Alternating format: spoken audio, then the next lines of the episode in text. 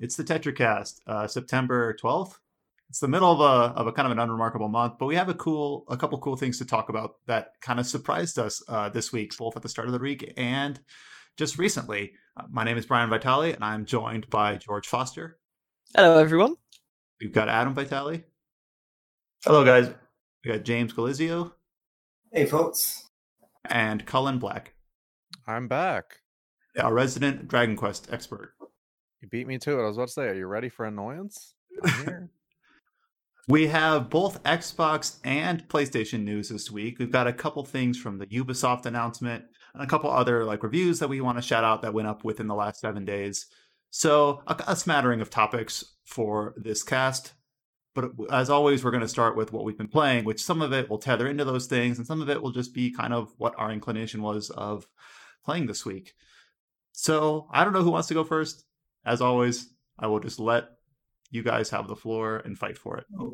Well, I should probably go first because I've played a f- several different games uh, and had several different reviews go up on the website this week. So uh, last week we did our casual mode quick look type video for Star Renegades.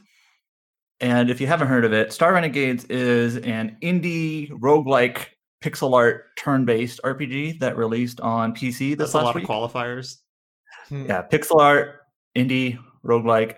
It is published by Raw Fury and developed by Massive Damage. Massive Damage, they put out one game previously, Halcyon 6, which is like a strategy game, I gather.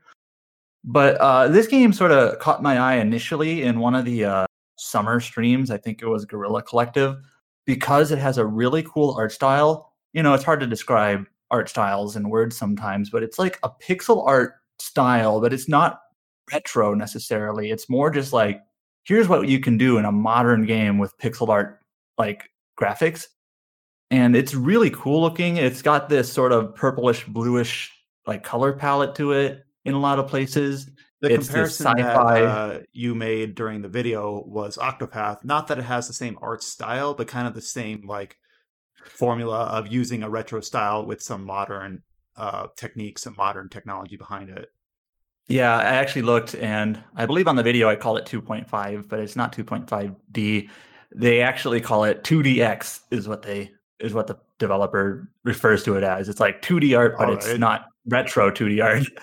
Um and just to kind of parrot some of my comments from the video and if you watched it what you saw, it's got a really cool like involved turn-based battle system it does take a little bit of getting used to because there's it, it's pretty dense and intricate. It's not the type of game where you can just press attack when you and attack and then press heal when you need to heal.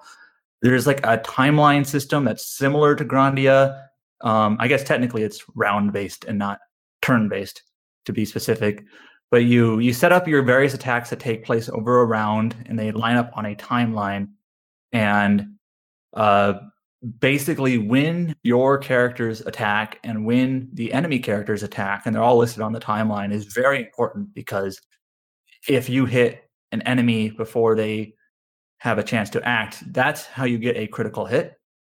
And there's a lot of statuses and types of attacks and types of there's different there's a health resource there's a shield resource there's an armor resource and it's it's a pretty dense intricate battle Now, for people who haven't watched the video, it just to paint it in your mind's eye, it's it looks like a kind of traditional JRPG setup. You know, allies on the left, uh, enemies on the right, view from the side, turn based, line up, front row, back row, that sort of thing. Mm-hmm. And it's really cool. You get um your characters in this game are not necessarily they're more like units than characters. Or like they have each character in the game is like a different class and they each have like a different equipment set and a different ability set. So like for example, there's one character who is known as the Valkyrie who sort of like a frontline fighter but also has the ability to take damage and boost the stats of the other units kind of like a like a like a rally cry sort of thing and then there's a character that was probably the most useful character and brian pointed this out in the video who is the saboteur who loves to blitz this is one of his techniques and that is basically timeline manipulation you can use that character to have the enemy's turns basically wiped out uh, so they don't attack which is I'll extremely try useful blitzing. That's a neat trick. right, exactly. It was very useful. And then there's there's like uh I forget some of the class names, but there's I think enforcer, which is basically like big uh damage doing machine gun dude. There's like an empath, which is like a shields maintaining shield sort of uh, support character. There's uh, Juggernaut, which is like this tanky woman in like a big mech suit sort of thing. And that's all really cool.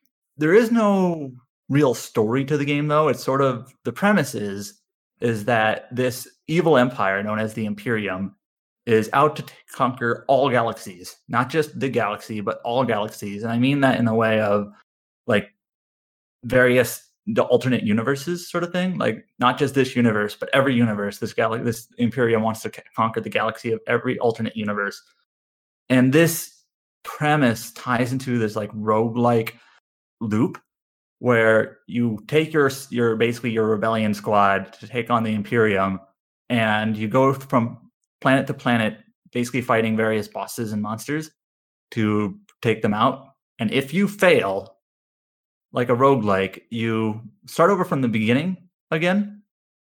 And kind of the the premise justification for that is now you're you jump to the next galaxy and or the next alternate timeline and you do you just do it again. And then even if you win, even if you beat the Imperium or whatnot, you just you have to save the next galaxy from the Imperium in the next timeline or whatever. So it's sort of this endless battle that that ties into this roguelike loop. And it's you know it's it's, it's a fine it's a fine game and a fine loop, but it is not really the story driven narrative thing, is what I'm getting at, which is fine. Just, I think some people had the wrong impression, especially based off like uh this anime ish trailer that they. I was I was just about to mention that. Yeah, um, because it, it, that that trailer is probably like ninety percent of the story is just in that trailer, but one part about the game I was a little bit disappointed in is that being a roguelike I kind of hope that there's uh, a bit of variety from run to run, run to run, in like the, the level of randomness that can occur in terms of like uh, what you're doing and uh, what you're taking on and all that. But it is sort of there is not a whole lot of variety from run to run. You can choose a different set of characters to start with, but otherwise you're basically going to the same planets, fighting the same enemies in the same order each time. So it does get a little bit uh samey but otherwise, which is, which is kind of something that you risk with any roguelike, but you think right. Roguelite, but it's you feel like other games have done it better. Yeah, they've avoided um, that. I will say that the developer has said that they are still that this is the sort of game where they they released it on PC. It's coming out for other platforms later, but they they've stated that they are going to add more to it, like more bosses, more classes, more planets. So it's like okay, this is the sort of thing where also worth if, I don't know if you mentioned we mentioned this on the casual mode, but it is on Game Pass too. So oh yeah, but they said they're going to be adding more stuff. So maybe if you play it a year from now, there will be just more to do. But like It'd I beat it once. If they make it so that like the like instead of having the same three planets or whatever, you have like a pool of planets that are shuffled into each run. Right. It's like, oh, on this one I get to go to the Hoth planet, and that's that's not, that's a deliberate comparison because this game uh, does kind of it it, it kind of wears its Star Wars classic, you know, four, five, six inspiration on its sleeve in terms of the Imperium, the enemy Yes. design, etc. Yeah, the, the the enemy flagship. It's all pixel art, but the enemy flagship looks like a star destroyer. You literally start each run in a cantina. When you say when you hear the word cantina, like what what other things refer to the, the bars as a cantina other than Star Wars? Uh, and it's got a lot of like Star Wars sort of references. Like there's one like early on where a character is like, it's just like shooting zum zubs ba- back home or whatever, and it's like, huh? um like it's not you know but it's a pretty cool game. It's the type of game where like if you really like roguelikes you like pixel art it looks fantastic. It also uh sounds fantastic. It's kind of got this uh grungy synth electronic sort of music. It actually sort of like reminds me the whole game sort of reminds me of like a DOS era game only like a modern interpretation of a DOS era game if that makes sense to people in their 30s it's kind of got that vibe to it. You know, George is like, "What is DOS?" uh, DOS was basically an old, uh, basically old operating systems for computers in terms of how you ran. Where you had, where you had to run games. everything through command prompt. Yeah, I mostly have... knew that, but I also didn't. yeah, the old, the old Apogee games, Epic Mega Games era of games. I remember going to the command prompt and loading like the different directories and run wolf3d.exe and whatnot. So that era game, but it just kind of has like that art style and that sound style and things like that. But yeah, pretty cool game.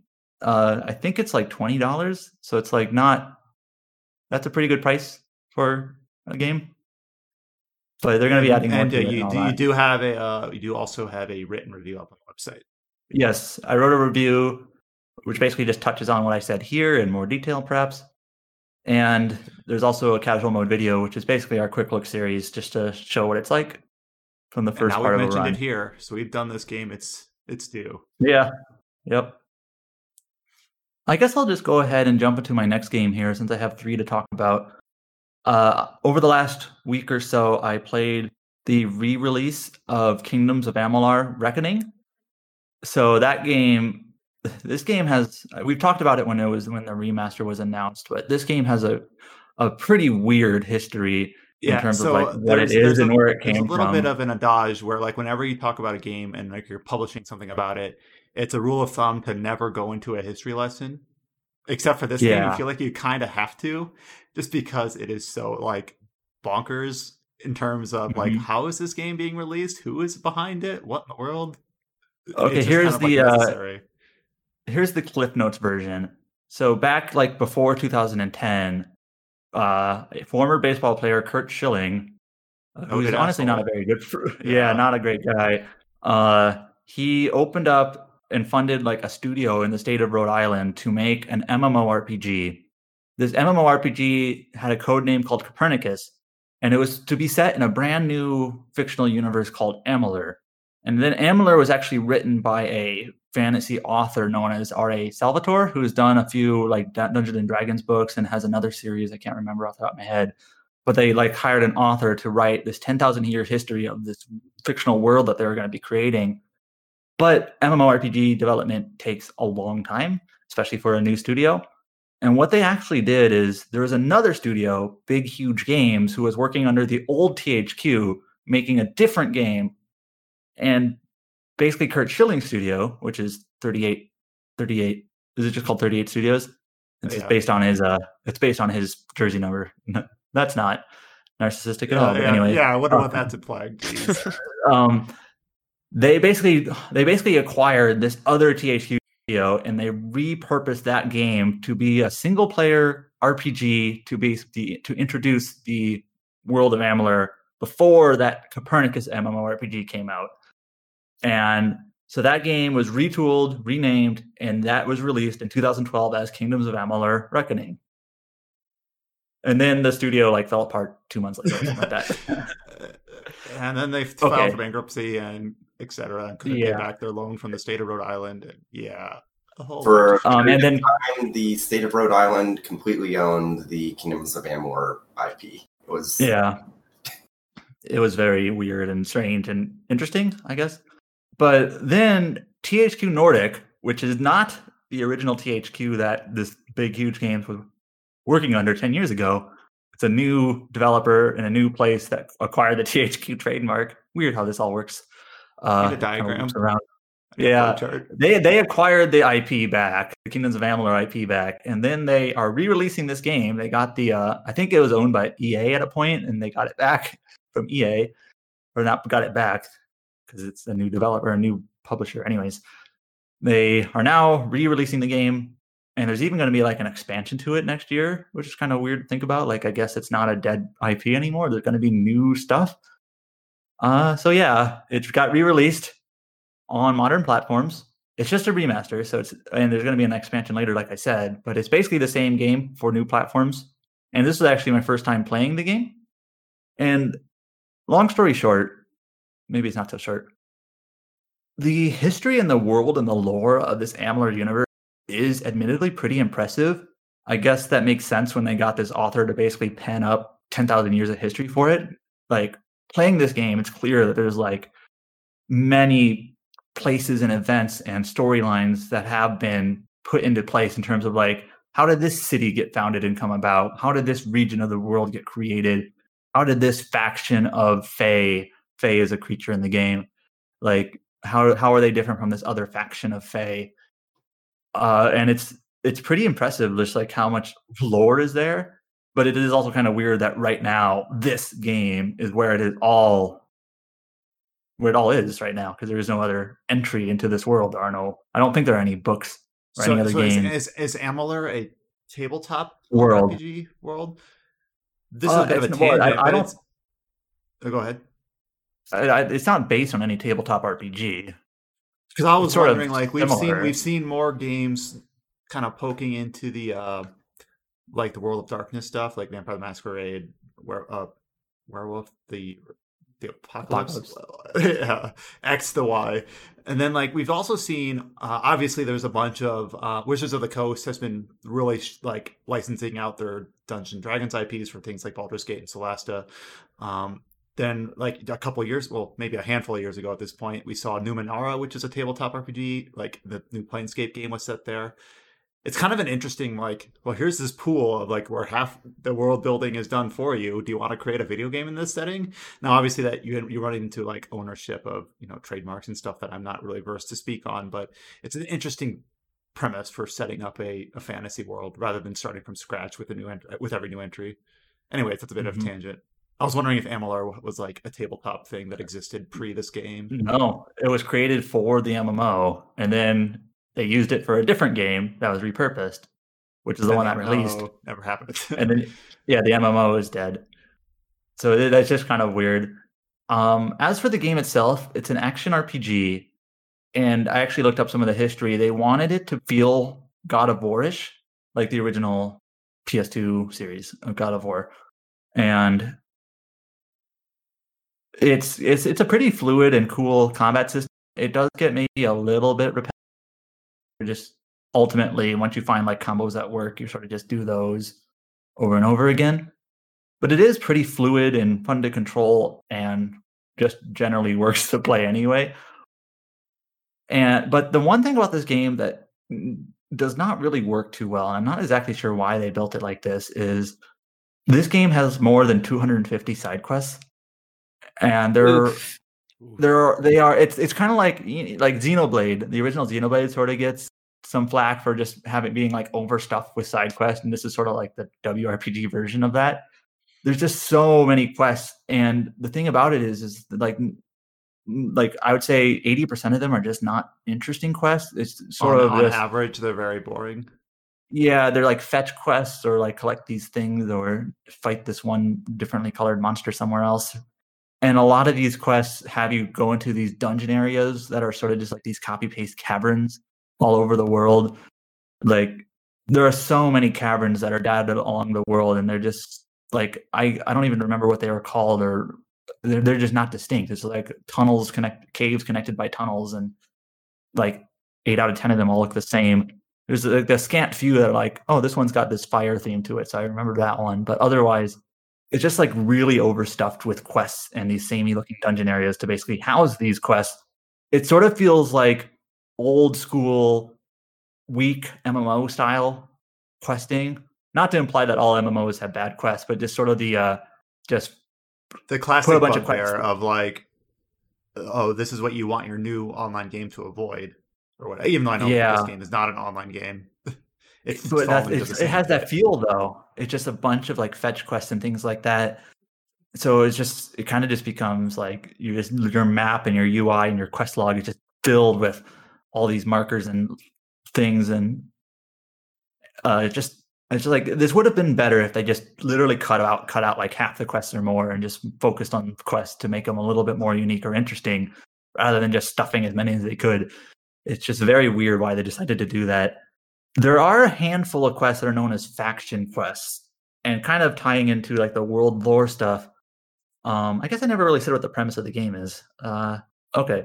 So at the onset of the game you wake up on top of a pile of a pile of corpses and you're like what the hell am i doing here?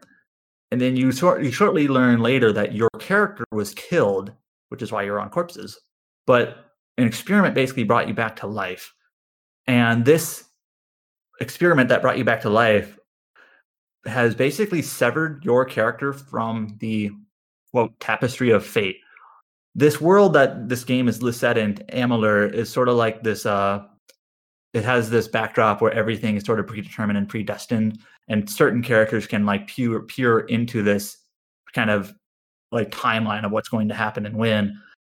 But your character sort of breaks free of that, and then it's basically you know you know what this reminds uh, me of? Tales of the Abyss.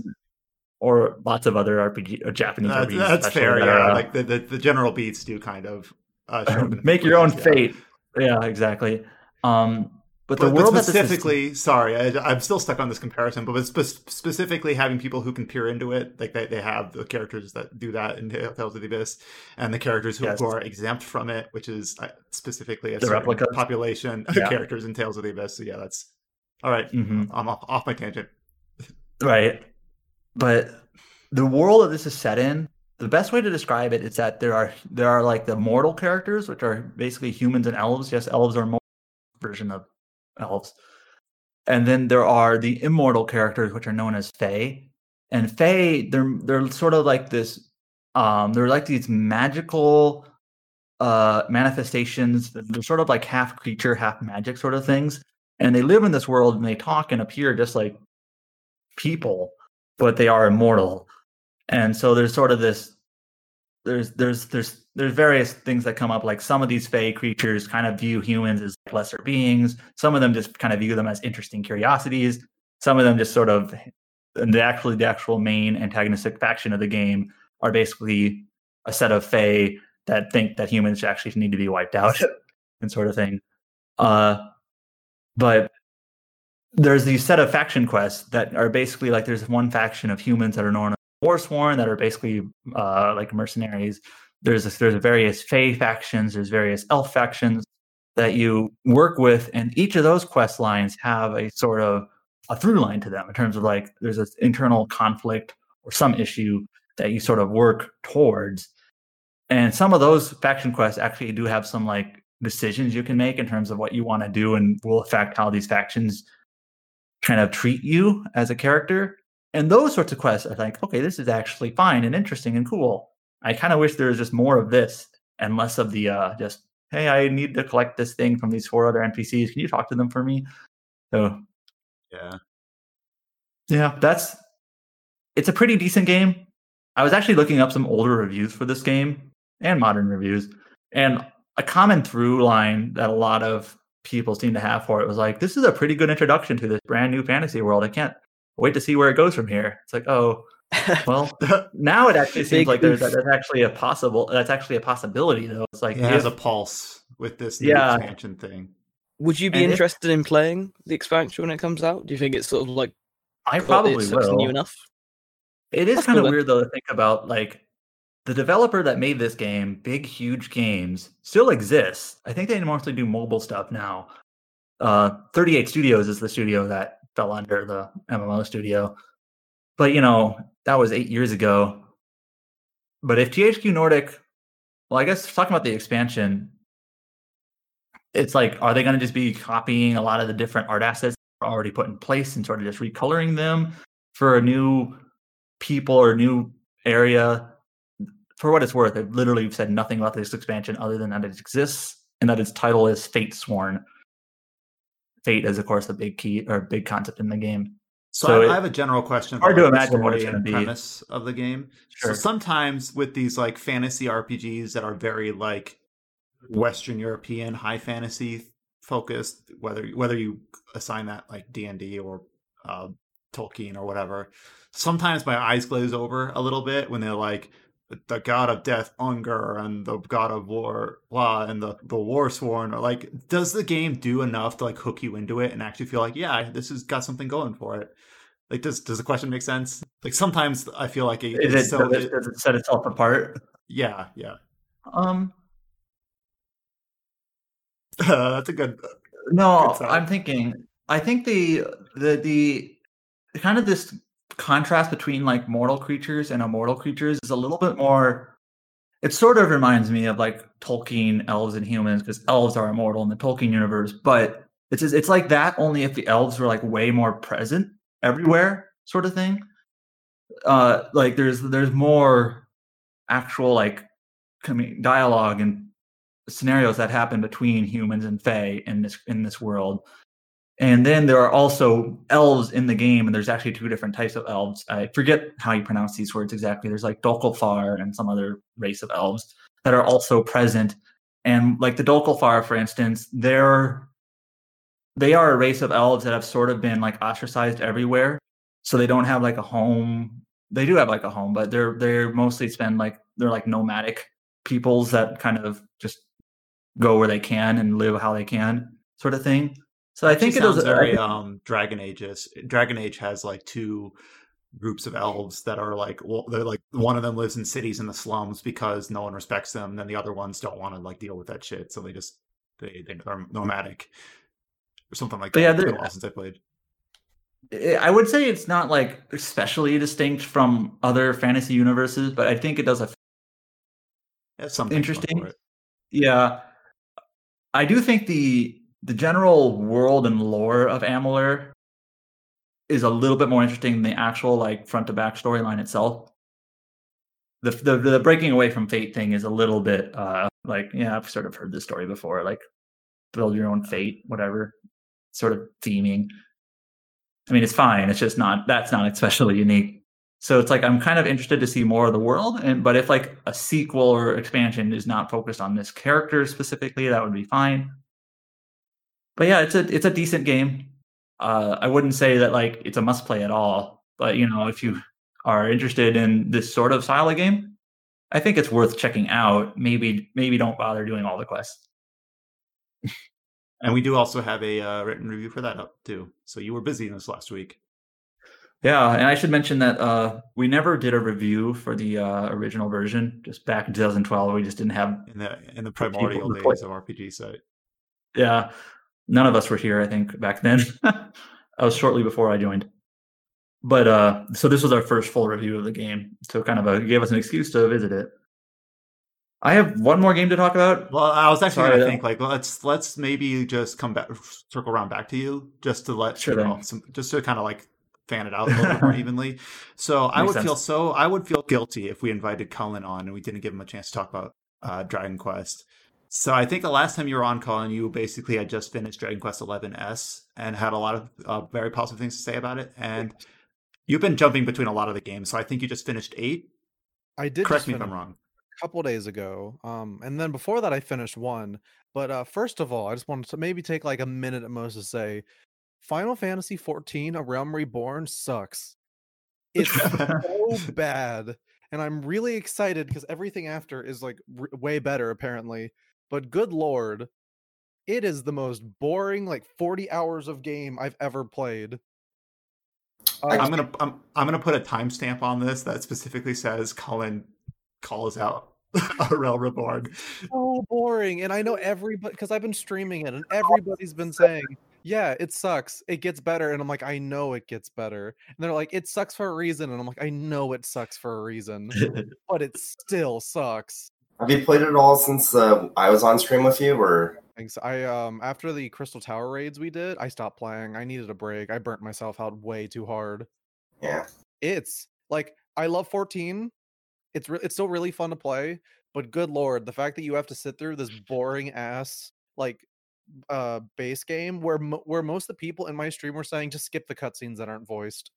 Like it's the uh, Realm Reborn tells you basically nothing.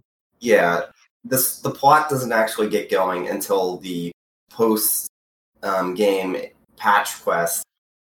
And which, and guess what? Even those kind of suck at the beginning too.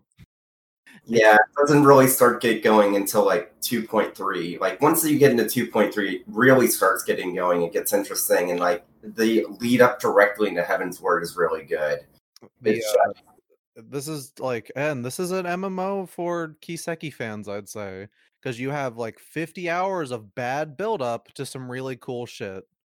I will say, and I remember mentioning this back when I was going through 14 earlier this year, is that even if the actual pacing of the story is shit, uh, even what really helped me get through those patch quests before they trim them. Now they're trimmed. Now you can fly, so you're gonna have a much better time of it than I did. But um, all of the level 50 content unlocks after you finish the uh, boring ass two final dungeons. Uh, the dungeons are more interesting. The trials are more interesting. Obviously, you did the Crystal Tower, which uh, it seemed like you enjoyed that at least. It was Seemed- it was fun. Like uh it was still really dumb. Like the story and the Crystal Tower stuff I thought was kind of dumb. Uh but it was like fun dumb, unlike the rest, which was boring dumb. So you know, take what I can get. I yeah. wonder with um, MMOs. Obviously, we just said that none of us are game developers here, but it doesn't take you know a lot of insight to realize how complicated those things are and how massive they have to be and how many systems they have to juggle. So I do wonder, like when you're just trying to get this thing off the ground, where having a very strong narrative or plot through line is compared to just making sure that all the systems play nice. And I've played a couple MMOs. I'm not an expert, but I have been more into it more recently.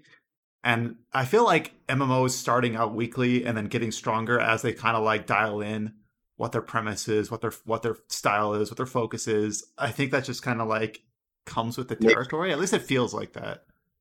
Like, um, and I even mentioned it with uh, some of the ways that they integrate side stories into the later expansions, like um, particularly how they kind of direct players to doing these side stories and actually figuring, like, discovering them and like checking them out by tying like stuff like the ether currents, which allows you to fly in the expansion areas to those side, uh, well, at least the first portions of those side stories. Well, that's smart in general, where it's like if they have a weaker story thread that they've had inter- earlier in the game, and then they want to say, let's revisit this character, this person. We have a better purpose for them now. They can kind of bolster it in that way by saying, all right, now we have a better understanding of what we're doing. base game A Realm Reborn story is shit. It doesn't do anything to make you invested in the city states, and it real and it does change. It does change, but the only reason I kind of can defend the state of A Realm Reborn is the fact that they were designing that story. They were designing the original um, A Realm Reborn game while at the same time half the team was working on supporting the original version of 14 Yeah, and that's what like I understand that, but it's like, oh my god. So like when in this patch they were talking about, like they're like, oh, we've really shortened the Realm Reborn a whole bunch.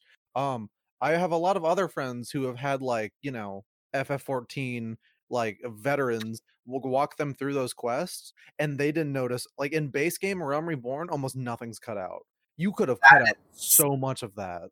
That is not true demonstrable It doesn't feel like it fucking sucks. Like you could have you could have condensed a Realm Reborn to so few little quests that it's it's crazy. Like there's nothing of value there. It's so weird. And I like not, and again, um, and I need to preface this before people might get mad at me. I like 14. I think a Realm Reborn is just like it's almost inexcusable. Like I get it, but like the state it's still in, I don't know how and I don't know how I got through it. If it wasn't for me streaming it, I wouldn't have finished that. Good lord, it's so boring. So, did you end up finishing? Are you in Heaven's Sword now, or are you in the I post gap I'm between the, the two? patches, and I that Ah, like this okay. is the patches, and I burnt out, and I'm not gonna play for a little bit because I need to. I, well, I've been playing better games like Dragon Quest. You need to heal up with uh, something that's better. Oh yeah. Um. So I played in, in my break. I basically played two different kinds of games. I played Dragon Quest, and then I played Pretentious Dragon Quest, which is a little. uh You know, I, I reviewed Moon. Moon's very good. Um. But anyway, What do you want to talk about first? Uh, I'm not going to actually talk about Moon. We could just shout out my article and we could point to people. Right, shout out. Uh, we have an article on Moon that Cullen wrote up uh, that Yeah, went up it- last week. So check it out. It's a very good. Well, it's not a good review because I wrote it, but it's a good game. Debatable. Uh, Uh, but yeah, so I've been playing a butt butt ton of Dragon Quest. It is still madly in love. Uh, I've been playing them back and forth, jumping between them because I think that's the best way for me to kind of, you know, not get bored on one in particular. Not that they're boring, but you know, if you play like 14, if I play nothing but that, I'm gonna burn out. Um, but I I actually I decided to go all the way back to Dragon Quest One And while I would not really recommend that game to anybody but like hardcore um classic RPG fans, it's fun. It's it's very simple, very straightforward. Um it's very archaic and obtuse in how you progress and it takes a while for Dragon Quest to not start being obtuse, I'd say. Like w- to have more direction and then I feel like 8 kind of takes away a lot of the direction but in a good way but yeah, uh, I oh, and uh, as of last like like last time I was on the podcast, just tell me at a certain point to shut up, and I'll just stop talking. I like that last time Brian actually did say basically shut up. Well, that's- Well, but that's here, how about that? Adam, we Adam had the floor for like 26 minutes, so you have at least 24 more minutes. Okay, so just remind me.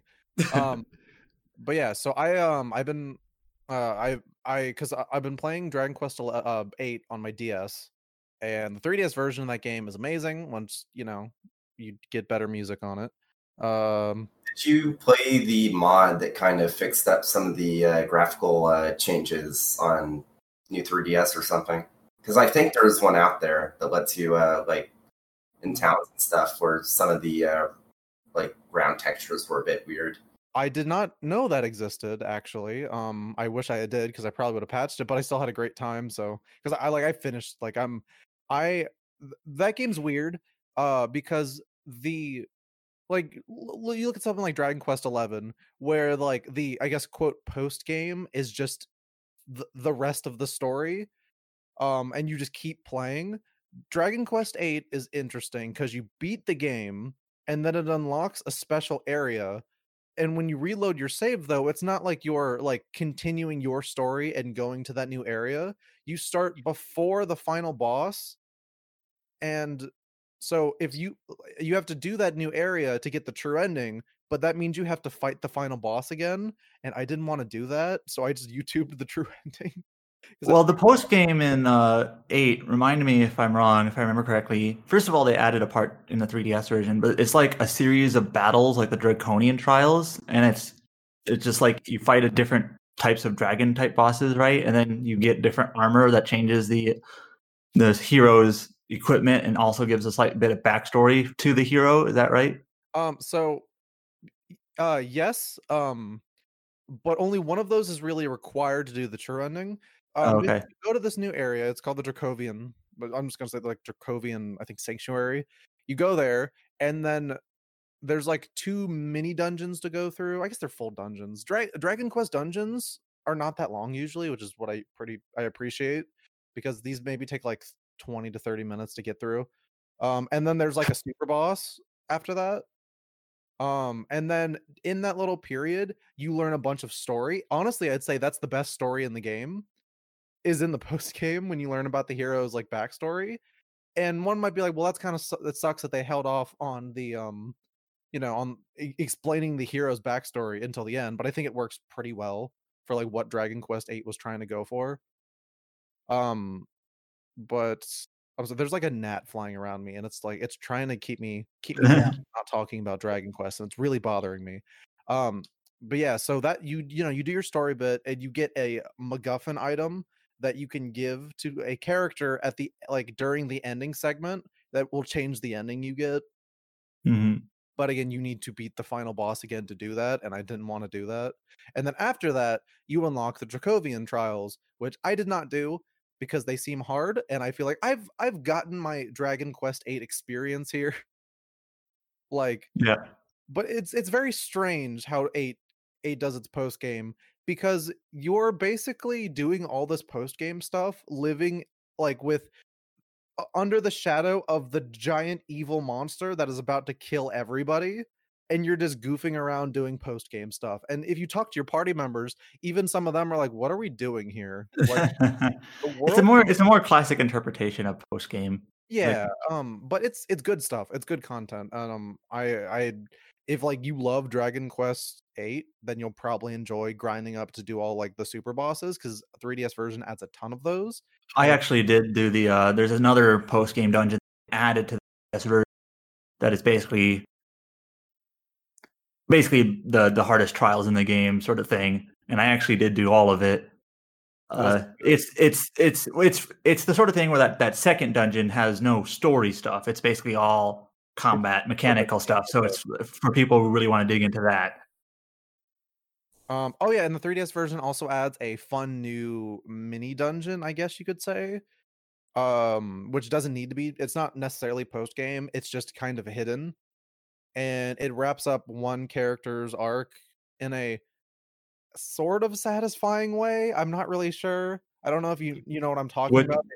Not off the top of my head. What is this? Um, well, it's uh, you know, Marcello.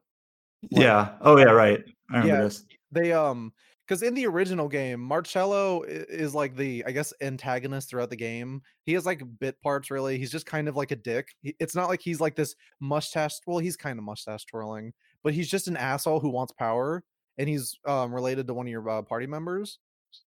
And Mhm. then when you beat him in the story, he originally all that happened to him was he would go, "All right then, bye."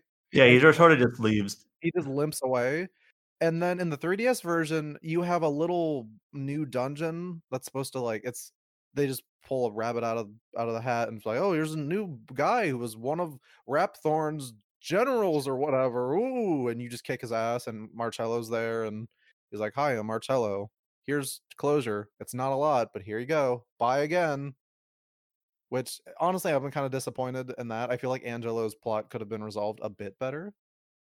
But you know, In still- general, though, the 3DS version, I actually I I prefer it pretty strongly to the Oh, to the PS2 version for a few reasons. Right, it doesn't have the same visual, obviously. It doesn't have the orchestrated soundtrack unless you mod it in. which I But uh, I think adding the two new playable characters, which is uh, Red and Morrie and the Morrie, I think that adds a lot because in the original game you only get four characters and you have four characters in a party. So basically it's just like your how do I put this? Your party composition is the same all the time. Where adding those two extra characters, now it's like, okay, now you actually swap characters in and out, which And it's, it's worth adds quite a bit. um, it's worth mentioning. Um, to my knowledge, Dragon Quest VIII does not have the respec options of uh, character building that Eleven has. So yes, I think that's build right. your characters a certain way, and at a certain point, like you, it is a horrible idea to juggle multiple different uh, weapon branches. Like Mhm. you can do it, maybe like put a little bit in there every once in a while, but it's not a good idea because you'll end up with severely underleveled characters because Mhm. you're kind of stuck with you know what you put your skills into and by the end of the game you're probably only going to have enough skill points to do one of those and maybe your character's unique uh, class branch. I, I know like last time i was on i was talking about the magic mystic of dragon quest and now i'm talking more about mechanical stuff. Um but a 3ds version of dragon quest 8 is amazing. Like yeah there's some like downsides but mechanically and technically that is the best version of the game. Like Speed up option. speed up option is one amazing. Um speed up option for you know the fact that the game runs well because on Yes. PS that game runs terribly uh well, there's like screen tearing and it's slowdown and it's it's kind of a mess and so the 3ds version runs better uh there's more story more characters morrie's in it um morrie he's morrie i don't, I don't know like fuck it god the monster arena is super fun For what it's worth, Morrie is in the PS2 version doing the Monster Arena stuff. He just doesn't join you. Yeah, and then if he joins you, he has really good dialogue where like there's a part um in the 3DS version that's easy to miss where after you do the like you learn the character's backstory, Morrie's like, You've had a really hard life, but don't worry if anyone ever comes at you, you come to Morrie and Morrie will give you a big bear hug and he'll make sure everything's okay. I'm like, Yeah, I will, Morrie. He's like your surrogate father. yeah. Dragon Quest and dads, because this Dragon Quest here didn't really have a dad. And yeah. Uh, but um, yeah, eight is probably my second favorite Dragon Quest game. It's really good. I love the approach to it. Eight is a lot like eleven, but while eleven is a more linear experience, eight is stupidly open. Like you get a boat, and you as soon as you get a boat in that game, everything is open to you. It does not stop you from going wherever you want. It doesn't really necessarily even tell you where to go. It just says we need to go to the western continent. That's it. hmm And a lot of people might find that bad. Um, but at a certain point, you kind of start to appreciate games that do that. Like that's a Dragon Quest thing where it just opens up and it lets you just do whatever you want. and it you know it's it's great. Um, I'm not going to talk too much about eight because I don't know how much time I have left. Um, but I've been playing a bunch of Dragon Quest all around. I still think I'm playing a bit of four. Four is amazing. Uh, I played a bit of five last night. Um, I, I replayed the beginning of that game because I, I'm trying to get like I'm trying to record footage of all the Dragon Quest games for a project I'm working on. And have you guys seen the Your Story movie? I've heard all about it, but no, I haven't seen it. I think I every time we talk Dragon Quest, this comes up, and it's just regarded as really bad. Oh, it's awful. It's so bad. Like for um, I spent a year pretty much hearing that your story, you know, before it came out on Netflix, and even a bit after it came out on Netflix, that like your story is a good adaptation with a bad ending. Um, the reality of it is your story is a horrible adaptation and the ending is the most interesting thing in the movie but the ending is executed so poorly that it makes it bad. Like I, oh my god. So um for those of you who don't know dragon quest v one of the most beloved rpgs in japanese history um it is a story about a one one man's like childhood to adulthood and you get to play out those parts of his life and it's really cool. Like you like the first five hours of the game, you are a child. Your dad is taking you around. He's healing you every time you get in battles. You're like learning all you're learning about the world from the perspective of a child. And like everyone talks down to you because you know you're a kid. And it's really cool how they use game like the fact that it is a game there to tell like some cool storytelling beats and like introduce you to the world. Like, for example, your dad is awesome. He's the coolest motherfucker around how do you know this? Well, usually RPGs would say, that's your dad, he's cool. And the game does this with its dialogue, but you get to constantly see like in battles with your dad as a like a guest party member, he like he kills stuff in one hit. He, you know, he's really strong. His level is way higher than you, and I always love little little details like that. I know Final Fantasy VII does something with that as well, where they're able to convey how strong Sephiroth is from that little moment with uh, you know, that flashback with Cloud and Sephiroth, and I, I love stuff yeah. like that really cool. Dragon Quest Your Story takes those 5 hours of really cool world building and character building and just just in general setup for the whole plot and they condense it to 5 minutes. hmm Like Is it like they, a montage with like music playing over it? It's pretty much a montage and every once in a while they they say something and you know it's like oh cool. They cut out all the interesting parts of that like there's for example there's a prince you meet very like i guess near the end of that arc where he gets kidnapped immediately and you're supposed to take like you know you're, you're supposed to be guarding him. In the game there's this whole thing where it's like oh the the queen actually hired those people to kidnap uh, harry and put him into slavery. Huh. Because she wanted her kid to be the king and that's you know and he learns this in like when you find him he's like i don't even want to go back. My mom like the queen doesn't want me here. Why would i? Like you know you can start to see bits of character development there and then you know the movie just skips that skips that completely. Um that also kind of it makes light of a lot of the more dark and grim parts of the the game. Again you there's a big chunk in the second uh, act well not a big chunk it's like the beginning of it where you know your main character spends 10 years as a slave and you need to break out and it's this really like it's this defining moment for your character and Harry's character to like to go through this and the movie makes it like dumb Pixar jokey bullshit where you're huh. like you're going it's like the zany escape sequence woo! And then you go back to the castle and you're like you know they're both making jokes and everything uh, like oh you miss me huh? And it's like what the hell is this and it which it's really funny that the movie's so poorly paced because it's an hour and 40 minutes long. Huh. they just focus on the wrong parts. Like there's maybe like 30 minutes dedicated to um reestablishing one of the love interest who should have been introduced in the child segment but they wait to introduce her.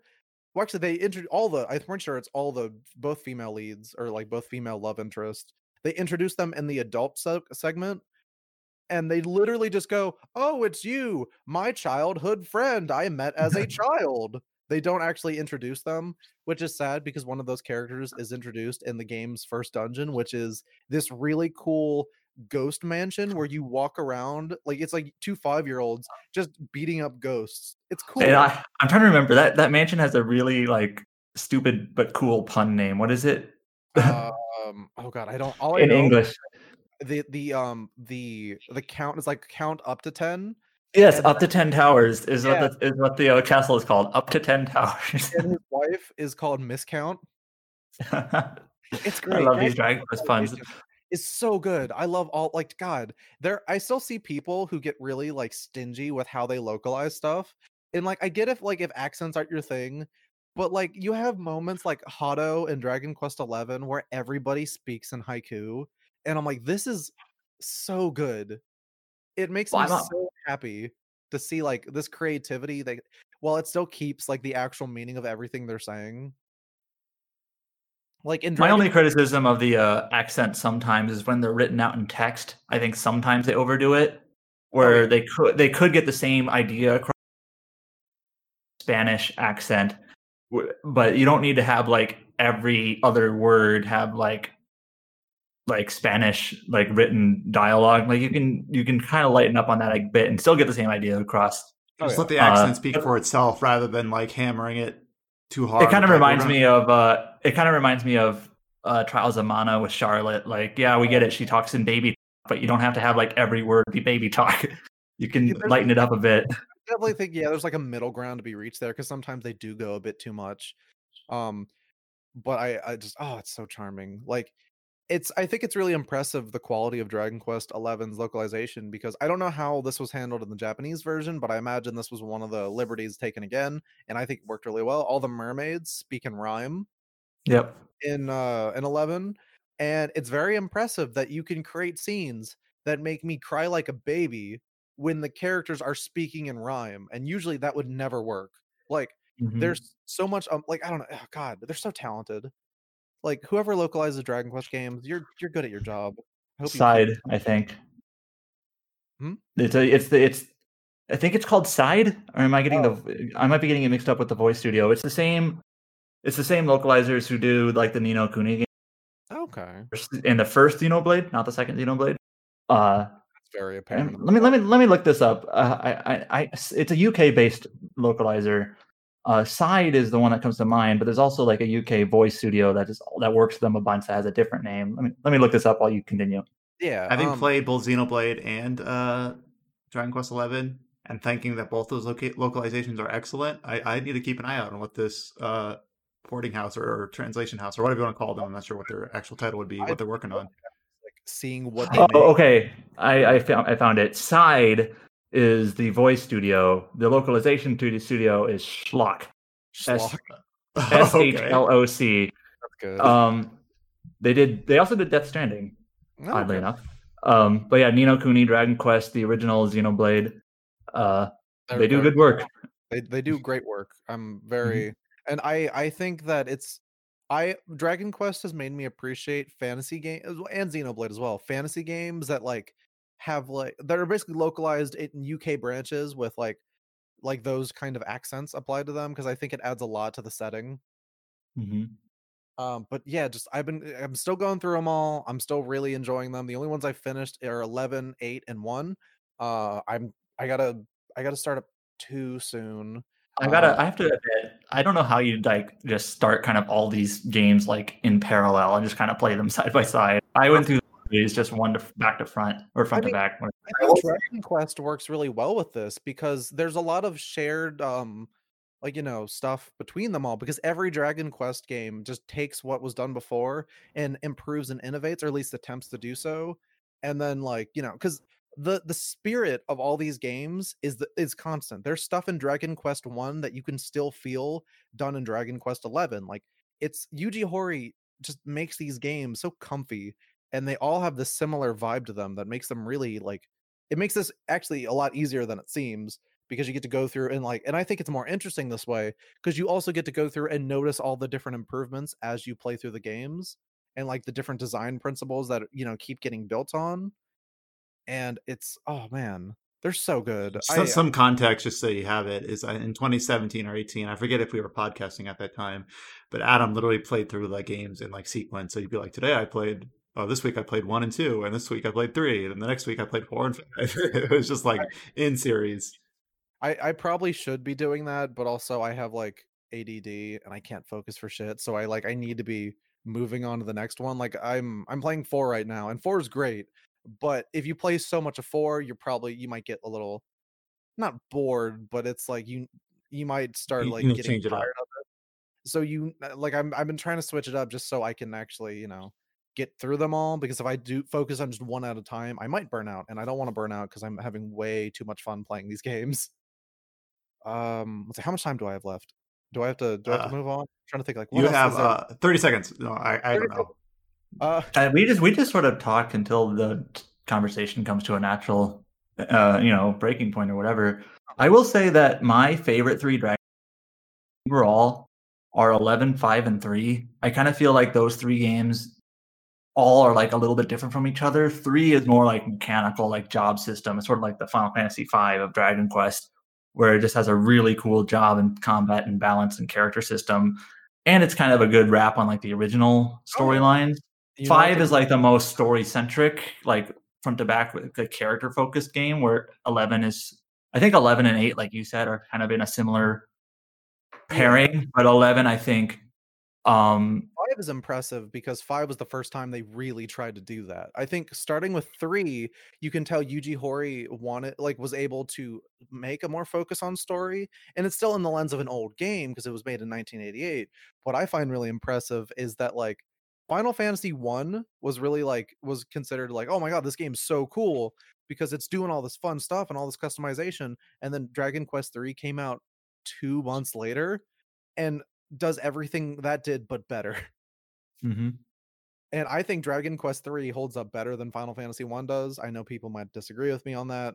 I just think 3 has a bit more going on with that, but I think 5 5 3 and 11 as like a top 3. That's like a completely like valid. Like it's it's so hard to tell and eh, like if someone gives you their top well, you know, 3 or 5 Dragon Quest games, it's not like you can disagree with them. All games have something new and like different about them and unique about them where anybody could like like different ones for different reasons i mean it seems most of the time like 11 8 and like 11 8 and 5 are like considered usually like some of the best ones that's more the, some of the most beloved ones and uh 5 and uh 3 are you know i mean it's dragon quest 3 everybody loves dragon quest 3 in japan uh like my top i'd say my top three are I, I I think I might I don't know if I'd get flack for this. I I think instead like it would be five, but I think I like four a bit more than five, just a bit.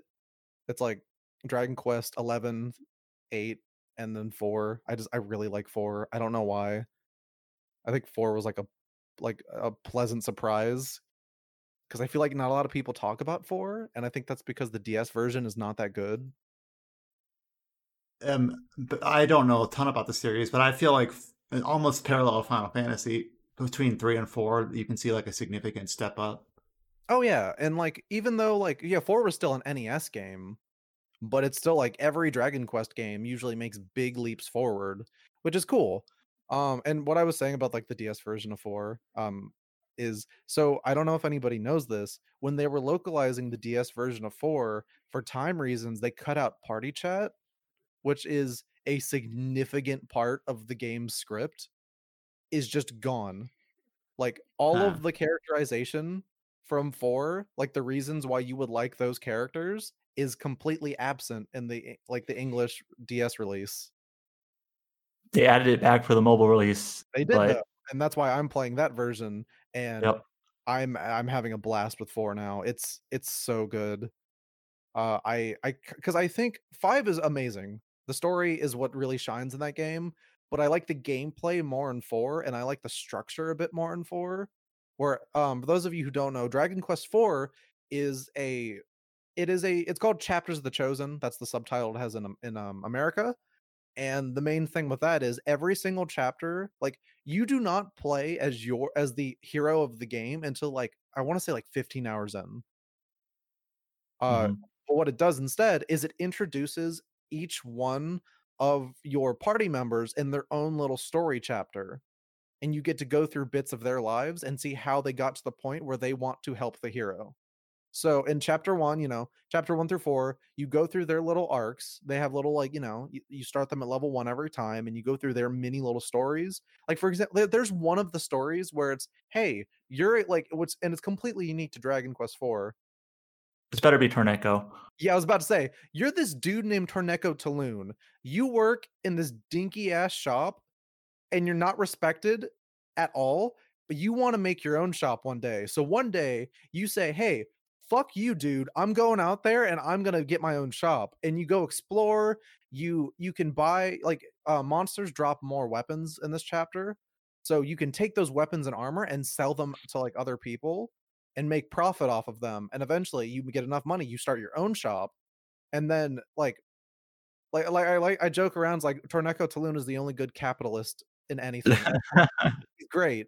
Um, because he takes his money and then he invests it in the world as well. Like there's this old man in a cave, and that, that the chapter ends where you're just like, he's like, I wish I had sixty thousand gold to, you know, uh branch off and like you make this uh tunnel into the other part of the world, and you just give him money.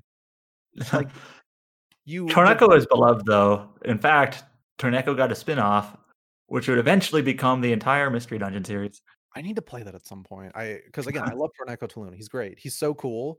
Um, but like, yes, you go through all of their chapters and like they're building the world in interesting ways. They're all in different parts of the world. Some overlap, which is really neat, and you get to learn more about the world. And then at chapter five, you finally play as your hero, and then it's your job to go to the different parts of the world and like collect your party up because you had like chapters one through four are essentially the tutorial and it's a really good tutorial it's setting it's honestly i'd say dragon quest 4 is one of the best first dragon quest games you can play.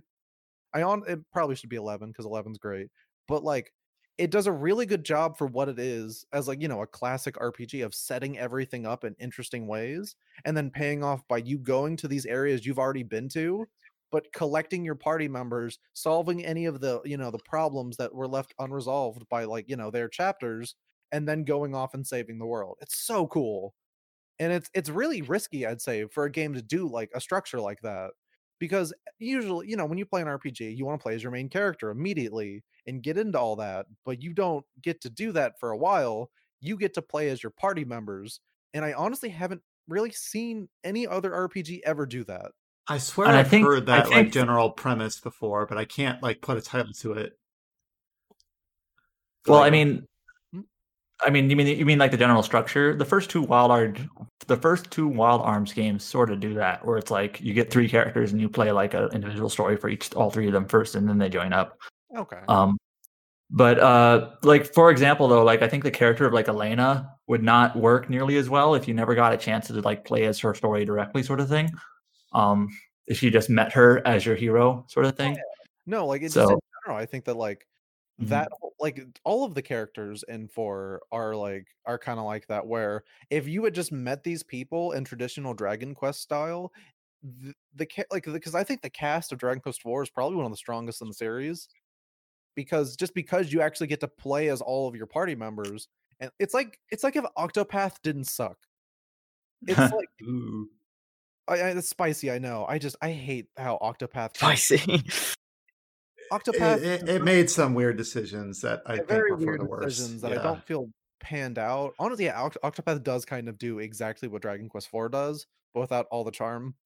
And it well, just, it never takes that second step. It just it's it's perpetually stuck in individual story mode. It doesn't Yeah. ever like have that extra. I, like, I, I, I generally liked Octopath, but you kind of have to accept these are eight separate stories that are set in the same world. There is no overlap between the stories. yeah, stories. no, there there's no coming together moment of Octopath. Even Mhm. though you recruit other characters, there's no moment where everybody that feeling of like realizing what the game is doing in chapter 5 is I think the coolest thing about it because it's not like the game is like this is the story. This is how it's going to play out. Like you start the game and the DS version at least there's like a little pr- uh, prelude chapter where you do get to play as your hero and walk around your little town, which is neat. Um the original version did not have that. Um but then immediately after you start like it, it cuts away from the hero and you start seeing these stories about these weird people it's like what's going on Who is this Ragnar guy? yeah who's ragnar like what is who's alena like what are what am i doing here but th- they're like the hero he's on the box i want to play as him. And or then her? oh yeah him or her which is neat because um i think three and four three four like and nine. nine, i want to say and i guess 10 but I, I, I want to get 10 so bad. It really sucks that we haven't gotten 10 it looks really fun. Maybe Microsoft will bring it over in 2028. oh god. Oh that would buy that would get me to buy an xbox. That would do it. That would i i i'm not an xbox And- person In another reality, Microsoft localized Dragon Quest X instead of Phantasy Star Online 2. you know what i i hate to say it because phantasy star 2 seems like a great game that would be a better reality um but so yeah um being able to choose your gender is a neat thing that like you know three four nine and 10 do and it's like it doesn't add like crazy amounts but it's cool that they have like unique little designs and, I, I love the the female character for her hair. Oh it's great like, it's so messy it- it's awesome it's yes. super 90s Yep.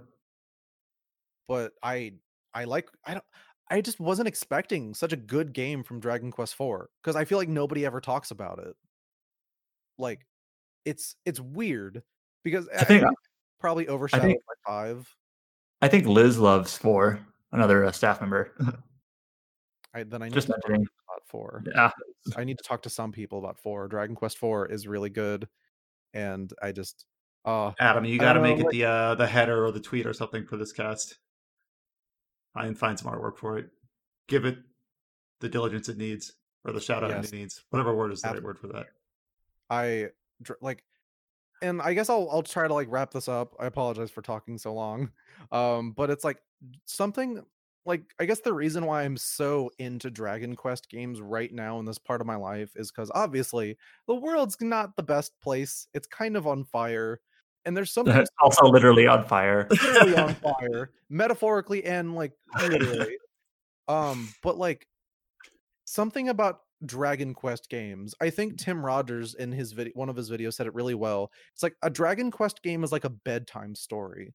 It's so comfy and like there's just like there's this wholesomeness to how these games are made. There's this positive message on each game. There's just this like this the vibe of Dragon Quest is so relaxing. They're like comfort food RPGs. And like it's like, hey, hey, why don't you sit down right there and uh, you know, cold outside, get yourself a blanket. You know, you want some cocoa? No, no, no. We're gonna we're gonna ease you. I like how we have we have comfort food RPGs and then we have like junk food RPGs, and they're hard to Oh, define, but we all know what those are. definitely do. But it's it's like, why don't you have a nice warm glass of cocoa? I'm Yuji Horii, and I'm going to tell you a story about the human condition. Yeah, you comfy? We're gonna have a good time here. It's great. Dragon Quest How would games. you do an ASMR video? I I've been told many times that I should, and you know what? I'm thinking about it.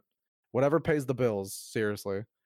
Um, but it's like Dragon Quest is a series made for like because and I was on stream yesterday and someone was saying like, hey, um, I don't play RPGs. Uh, why like like why would I want to play Dragon Quest? Like, because Dragon Quest is a game like it's very rare to see RPGs made from people who understand exactly who their audience is.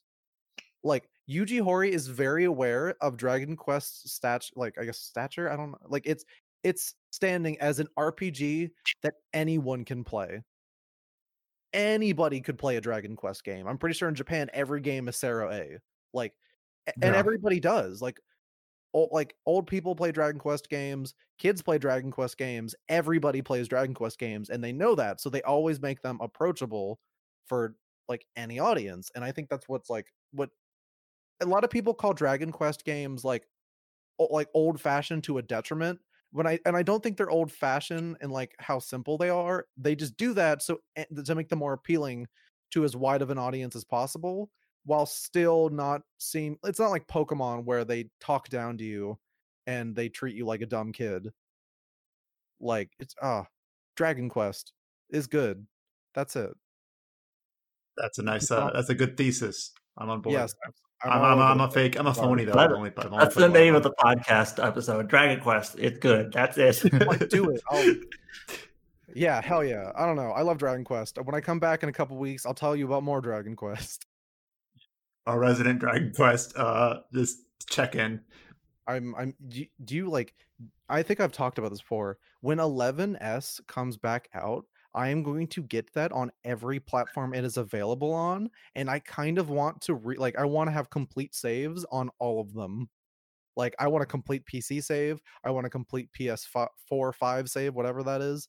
And then if I somehow ever get my hands on an Xbox, I I want to I want to just complete that whole thing on there because Dragon Quest Eleven is like stupid replayable. It's kind of nuts.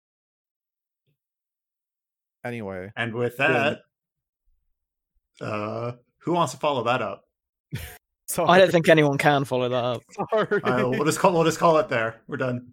Goodbye. Nah, Bye, I everyone. thought that was- I can. uh So, um, anyone here played Risk of Rain 2 at all?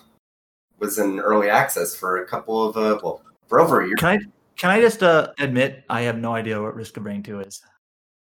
Um, so Risk of Rain was uh, one of those um, rogue uh, lights that released on PC and eventually got ported to console years ago. It was really popular. Um, it was one of those uh, rogue um, lights that uh, when Total Biscuit was still alive, he uh, covered it on. Uh, I forget the name of that uh, um, series he did. Um, but uh, yeah, so essentially the way it works is that you choose a character and um, start off pretty basic but as you get more uh, equipment like it, things get crazy and as it's everything's on a timer.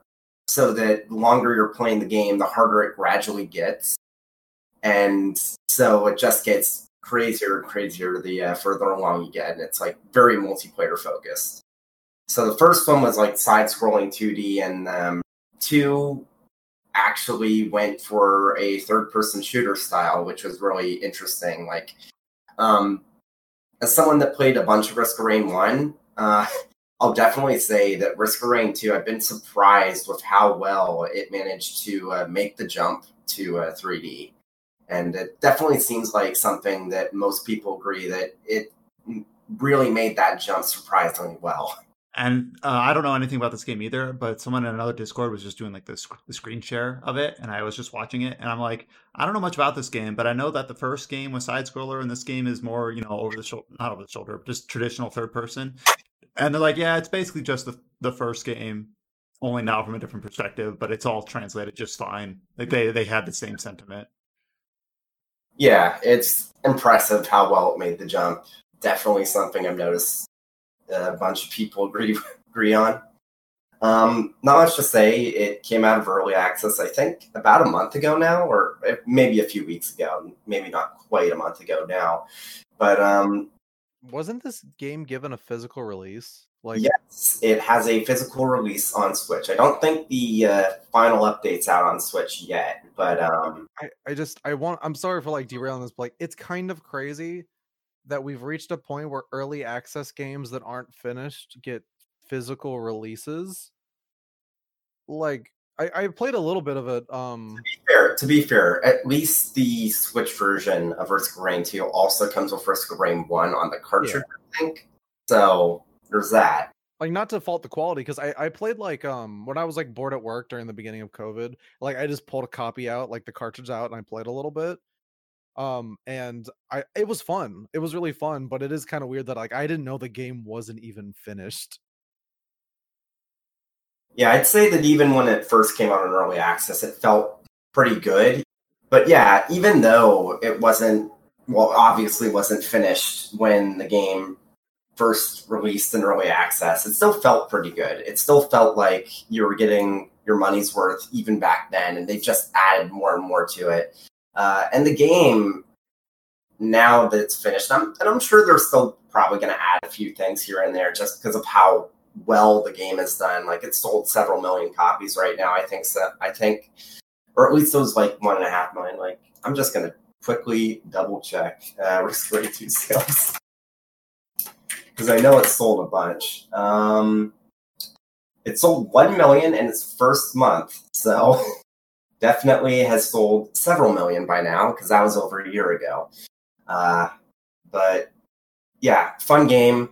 It, It still feels- has twenty thousand people playing it right now on Steam. It's one of those like PC games where it's like it kind of has a quietly large community where it's just like, man, a lot of people still like are really into this, and you just kind of it doesn't kind of filter away from there sometimes. It's also kind of crazy because a successful Risk of Rain 2 run is going to be over an hour long. So you have to sit down and kind of dedicate yourself to playing it just because each individual run can go for a long time. And there's a lot that can go wrong, and it's like gets really hectic at the end. And obviously, since it is a roguelite, there's RNG to like how each run's going to feel, even if the base like maps are the same. Like some of the enemies that can spawn might be a bit different, and of course the items you get will be different. Like you might get lucky, you might get unlucky, and then just because of like the um, the the way the trajectory of each run can change based off of the different weapons you get and how you have to kind of change your playstyle. It's very fun, infinite. It's super replayable. I mean, the first one was already super popular. Like, and it did eventually get ported to like PS4 and Vita, and eventually Switch, obviously, um, down the line. But uh, absolutely feels like two has uh, taken that a step beyond. And uh, I, I'm sure at least part of that has to do with the fact that it made a successful jump to 3D, like a very successful jump. Like I've seen people say that they feel like it's probably one of the best uh, jumps from 2D to 3D since like Mario 64, and I think that's not an exaggeration because I I remember when they first teased this uh, um, um, Risk Rain 2 and it was in 3D. I wasn't sure how it was going to work out, and when they first showed it, it was like people really weren't feeling it. But then once the early access came out, it and people actually started playing, it's like wow, they actually managed to do it. It feels like Risk of Rain, but in 3D. Which, no, I so I have the Steam page up right now, and I'm just kind of looking at some of the details. But I guess uh, you might have already stated this, but I'm just restating it because I had missed it the first time. But uh, this released, this had it basically its 1.0 out of early access release on August 11th.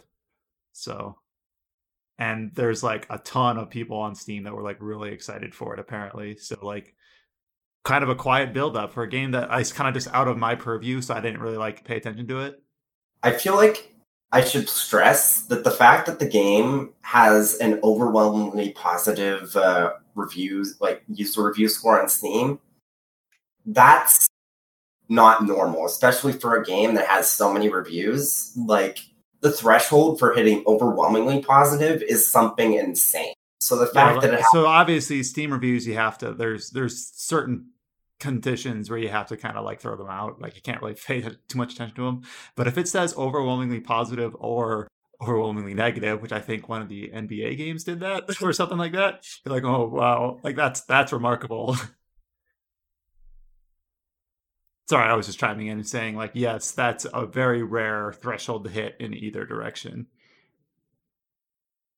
Yeah, I'm trying to see like if what the most recent like uh information for how much it sold because I know that sold like several million. I think it was like maybe 5 million, but don't quote me on that. But regardless, it's done very well. At least part of the reason why it's done really well. They were really smart with early access because the first thing they did is like I think the first week if you bought into early access, you would get an extra copy that you could give to a friend which for a predominantly uh, co-op focused game that was incredibly smart especially since people were inherently going to be a bit uh, I, I guess cautious about a jump to 3d because it, it, that's such a hard thing to get right.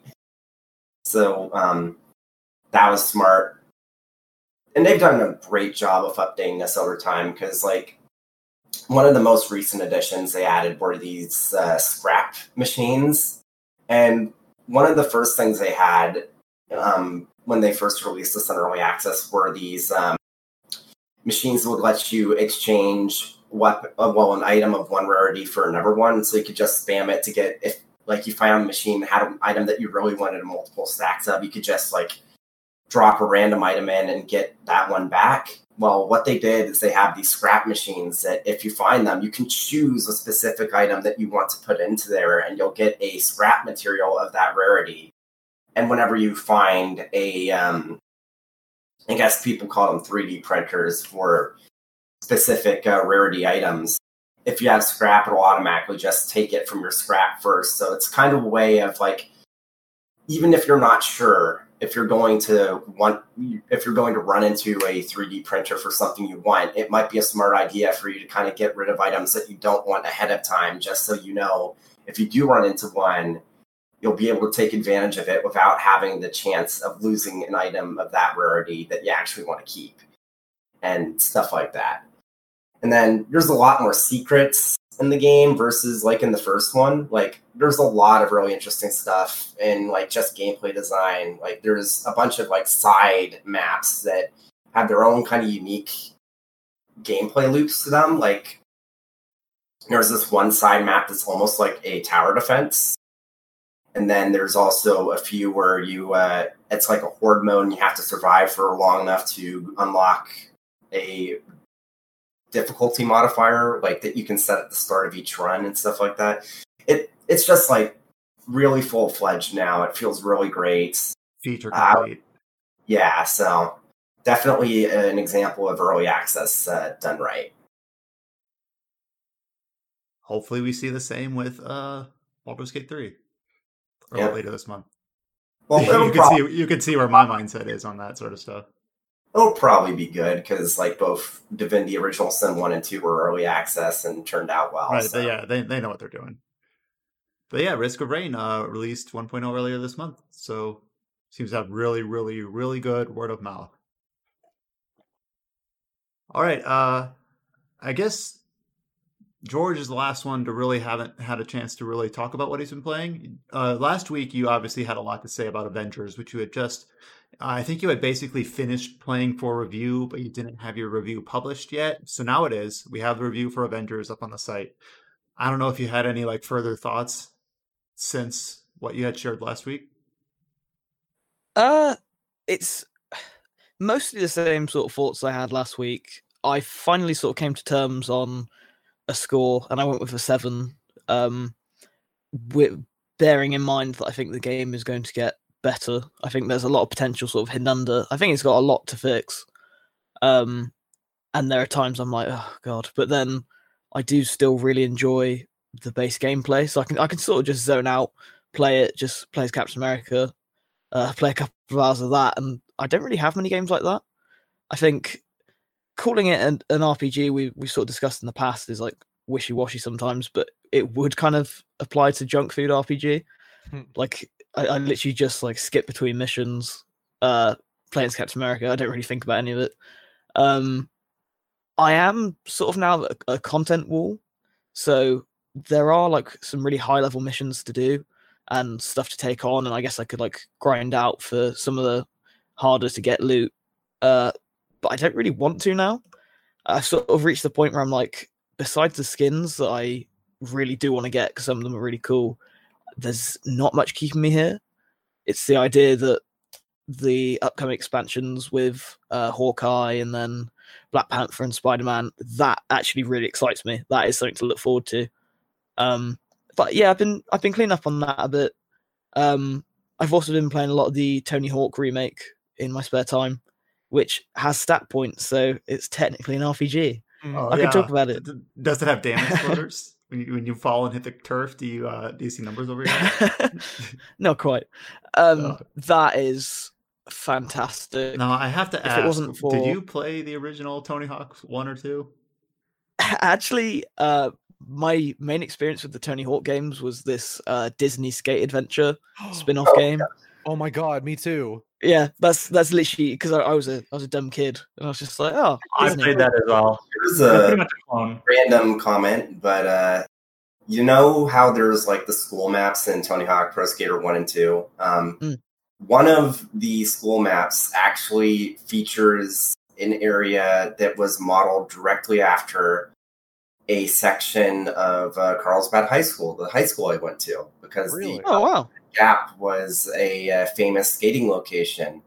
No longer exists. Oh, that's cool. But um, it for a long time, like it was an honest to god like icon in skating, and uh, it was even so popular. Then that like one Simpsons episode where Bart was getting really into skating, he did this. He did the Carlsbad Gap. Huh. Try, I'm trying to think of uh, probably School Two uh, is the one I'm sort of thinking of, um, but it is excellent. I, I'd heard so many good things about Tony Hawk, uh, and from playing that Disney Skate Adventure, I was like, "Wow, uh, I enjoyed that as a kid. I might enjoy this." And now I'm like, "Yeah, I'm totally on board with any Tony Hawk game that comes out. I want them to remake three, four, Underground, then do something new. What about five? Yeah. Oh, five, yeah, and five. Oh, I said just, ride. just all of them. Yeah, Gi- give me more Tony Hawk. Uh, again with that, George. Is is five good? Yeah, it's the best. Oh no, no, five is the awful one. I know which one five is. I was thinking, I was like, okay, the the good era of Tony Hawk games was one to four, right? And then it was like a underground. And I was like, did they do five on the PS One? I've just missed it. Like, no, Tony it's Hawk already liked good one. Underground as well. It wasn't until I'd say like the PS3 360 games that it really started kind of going downhill. yeah. Well, that's the problem when Sheesh, when those games checked came out. the, uh, I just checked the Metascore for Tony Hawk Pro Skater 5. I- I, you know, Metascore, whatever, but just to get like a fairly broad overview, based on 43 critics, so a fair number, it has a Metascore of 32. Like, holy cow, that is bad. It'd be overwhelming. Yeah, remake that negative on one. Steam. Uh, Probably. the, the the thing is with Tony Hawk was that when I was grown up enough to sort of hit my oh yeah uh rock music and rebellion s- phase, I was sort of like Nine years old. it was when Skate One and Two. it was when Skate One and Two were coming out, and that was the big thing.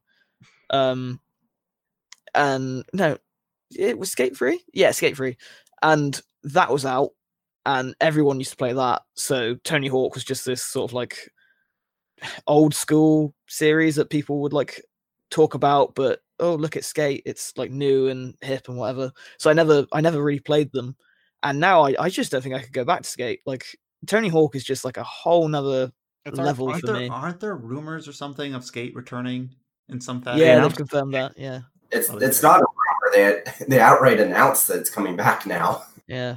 It's like really early in development though. I think they just they just gave was- in. They're like, fine. It was a weird announcement because they basically just brought like the two developer, like the two key people behind the series onto like that EA stream, and they're basically like, "Skate is back," but that was basically it. Like they didn't have anything to show. They're just like, "Yeah, we're we're doing Skate." Like, to okay, be fair, uh, didn't they do something similar with like Jedi Fallen Order, where they announced the name Yes. E3 2018 Yeah. it was out? they announced they announced Jedi Fallen Order by name by like on one of the EA streams. They interviewed they interviewed like Vince Zampella like in the in the seats of like the EA E3 showcase. Like he was literally like in the audience, and they're like, "Oh yeah, it's called uh, Jedi Fallen Order," and like, "Oh okay." Uh, I The reason remember very people. No. The reason I mentioned that though is that it was there was only like a less than a year and a half gap between them announcing the name and it being out. So I mean that Yeah. doesn't necessarily mean that it's just starting development because EA was weird with that. Who who knows? it's it this is this is a tangent but i feel like i have to bring it up like like the the, the whole original pitch for that from that weird vince Zampella in the chairs uh, announcement was like it's about the dark side of the jedi and the, the dark times and it was just like this super like nebulous wob- wobbly like i can't get on board with this just what in the world are you nothing doing. It was very Uh, weird. Anyway skate it's coming Well, back too yeah, so we'll have it we'll have another yeah rpgs like uh skateboard games. yeah, but Tony Hawk, uh, as close to my game of the year as it possibly can get at the moment. I, I'd say Last of Us is still up there because that might be one of my favorite games of all time, but it's like it's second at the moment. Uh, I, I, I could only think like maybe Kingdom Hearts or Spelunky Two might overtake that. So yeah, play play Tony Hawk and play Avengers 2, I guess. all right uh adam did you want to follow up and we we circle back around to your last thing or maybe save it for next week Yeah. i don't know I'll, ju- I'll, I'll just mention it now because it shouldn't take too long. I played the new DLC for the Outer Worlds. It's called Peril on Gorgon. Um, and I wrote a review for it for the site, and basically, it's sort of exactly what you would expect. Well, Brian, what would you expect? Uh, I would expect this to be like a six to seven hour expansion that's just more of the same, and then it's self-contained, so it feels like a filler arc in anime, and you go through it, and nothing. It's like, all right, that was something. Yeah, that's basically it. It's like the the the DLC expansion is fine. What you do is you basically it's set. If you played the Outer Worlds, it's set after the Monarch planet storyline, but before like the point of no return, so on so to speak, at the end of the game. So it's kind of like here's another DLC like another storyline you can do before you do like the end game stuff, just to get an idea of like where it is and like the the enemy balance and whatnot. And you get a message sent to your ship, like a package, and it basically uh, it points you in direction to this Gorgon asteroid where experiments were being held of some sort. You don't know what. You meet a woman who is like the daughter of a scientist, basically saying, I need you to investigate what happened here, and I need you to find a journal. And then you go to the Gorgon asteroid, and basically it's like a new map, a new zone, and just kind of like any other zone in the in the in the game. And you go to different locations, different little dungeon areas, and sort of figure out what happened. But it's exactly what you said. It's like this six seven hour deal, and it's the storyline that kind of touches on the same sort of themes in the main game, which is sort of this like corporate profits trump human values or whatever. And so it's kind of got like the same sort of style and tone and themes that you would expect and gameplay. It's it raises the level cap by three so you can kind of get more stat points. You, you get you get the same sorts of weapons that have better numbers that you can do. There are a few new science weapons science weapons in this game are kind of like these unique weapons that do unique things that you can pl- play with to be honest i don't i don't really like using them so i didn't uh, here's a question. So, is this map like taking up one of the slots that was kind of teased somewhat on the uh, world? Well, not really world map, but you know what I mean, like the solar system map um, in the base game. Because there's like a few locations that showed up. So. I'm trying to remember. The Gorgon asteroid actually is not. It just it's a new location on the map. Uh. But you do ultimately end up going to a base on around the planet Olympus too. And I don't think you go to Olympus at all in the original yeah. game. I want to say that Olympus was actually one of those. Uh, yeah. Too, so I, got- I, think Olympus is like a gas giant planet, so it's not like a type of planet yeah. you can land on. But you go to a base that's like in a station around Olympus. I think it wasn't very clear exactly where the base was, but it was in the Olympus part. So like you actually click on that on the map and go there now. Yeah, I was just curious because it seemed like when I was playing through it, um, earlier. I think it was actually this year. I played. Uh, well, anyways, I just it stood out to me that there was a few locations that were kind of grayed out, if you will, and it felt ripe for uh, locations that you might go to in the DLC. So yeah, seems like that is the case, and maybe we can expect some of those other locations for the yeah upper DLC. Yeah, there's going to be two, and this is the first one. Go ahead. Can I just say, it's like I would have said that I'm probably the most positive on the Outer Worlds out of the five of us. Like we, have talked about in the past, and I really, really enjoyed it. But the prospect of the DLC just sort of being more of the same, like, really does nothing for me. Like, and I like the Outer Worlds. I just, I've, uh, there was a lot of room for improvement. I think a full sequel could do really well, but not DLC. I feel like doing DLC that's a side story before the events of the game finish is a very tricky proposition. Though I do think that Obsidian has already done it well with like, sorry, I have to do this, um, Fallout New Vegas, because they introduce the, these stories that take you to different locations that are very different from the desert in the original in the base game of that. They introduce some really compelling characters like Joshua Graham and the Honest Hearts, or you go to like I forget if it's like a moon base or something with the uh the computers in uh old world blues old something like that like they do some really interesting stuff despite none of that being like it's all just kind of um, slide in right before the ending. Like it's the same format; it fits in the same way. But I feel like those things have something for them that make them compelling. Because otherwise, in general, I'm much more interested in kind of like the uh, the Brotherhood of Steel uh, DLC to Fallout Three, or the uh, what they did with Witcher 3 with Blood and Wine, where it's past the. I feel like it's that's an easier sell. I think is to have it past the events of the original game because it's kind of like here's more of like, but it's you don't have to like unlearn or unthink about how the game wraps up or how it finishes. It's just kind of like expanded on the end rather than slotted into the center. It was kind of odd for me to like, all right, I want to play this DLC. Now I got to like go through my save files and like, all right, I have a couple of save files that are in like the point of no return area. Like, okay, I can't I can't load those saves because I can't go back. And all right, here's my save file that is like right before I make that ch- decision, that like final decision that you make. So I guess that's the farthest one I can click. So I use that one. And then kind of the usual, like I haven't played this game in nine months or more, and I need to kind of remember what my character build was, like what are my weapons that I'm using, what are my what, yeah, how do I play the game? What which party members was I, did I like prep up properly and not or not?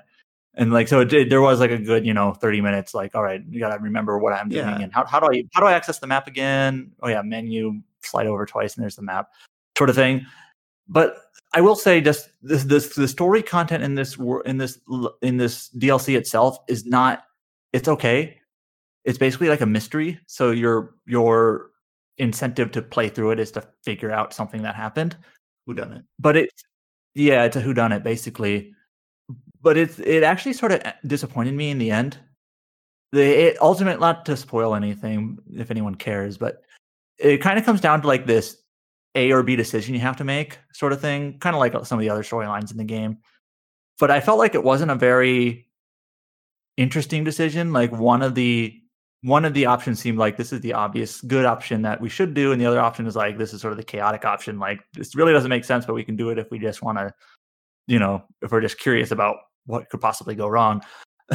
and then you can pick like a compromise option between the two. So it's like I did that. I actually was able to do the compromise option, and then at the end, it's just kind of like, yeah, you did it, and that's it. Because then you Oh, go back okay. to the base game where it can't reference that directly. Right. Um, and Well, you get this is like not an important thing at all but like the final reward that you get for doing the dlc like the final thing that you're given if you get the compromise ending is like here's some money for your trouble. Like yeah i got 5000 bits. I already had like 105000 bits already. Uh, so like this is nothing Woo. the thing is, is that that that format of DLC, I don't want to like lambast it wholly because it can work. And just one example just now that I just thought of is when I played through the Frozen Wilds just a week, two weeks ago. Oh, because oh, you the Frozen Wilds, the same reasons basically Yeah, but but it did do a couple interesting things where the frozen wilds you can kind of do at any point before the point of return, but if you do it sort of early, and then I forget this very I forget the specific region you're at, but when you're in the the uh one of the old world bases in the the third part of the main story. I forget what they're called because they kind of have generic names. But like the events of the Frozen Wilds are referenced because you start to learn about the different subsystems underneath Gaia, and the Frozen Wilds kind of like centers across one of them. And then like what's the, game name is uh, is it Yeah, it's one of the greek gods Yeah, they, I- they use all I the Greek gods names but they kind of mix they kind of mix blend my memory Yeah, so you learn a lot about one of them in the Frozen Wilds, and then you go do the main story, which was created before then. But they start, they actually have just a couple of lines of dialogue to kind of do it justice and be like, we know that you saw this. We're not going to pretend it didn't happen. We're going to smartly integrate this back into the main story and be like, okay, this actually feels organically tethered in. So, um, long story short, and and then the New Vegas example from earlier, I think the the slot in before the ending DLC style can work, but it just has to be done carefully. It has to have like a specific hook that engages you. If it just feels like a six hour side quest that could have been in the game initially and has no impact, then it, that's an easy. I think it's it's easy to kind of end up there and wish there was more. Yeah, I have two things to say. One, this DLC, what tries to set it apart, kind of by design, is that this asteroid you go to is largely abandoned. There is like one area of the asteroid where people sort of hang out. That's sort of like your hub, if you will. It's it's very small. It's like there's a shopkeeper, a bar, and like two different NPCs that give side quests or something like that. And they're very, very simple side quests. But most of this asteroid by design is like abandoned by NPCs. There are marauders that are there to fight you and things like that, and monsters and dungeon areas that have like robots and whatnot. But what I'm getting at is, is there's not a lot of besides like some in, in, initial premise. There's not a lot of like questing or dialogue. It's mostly just exploring and fighting.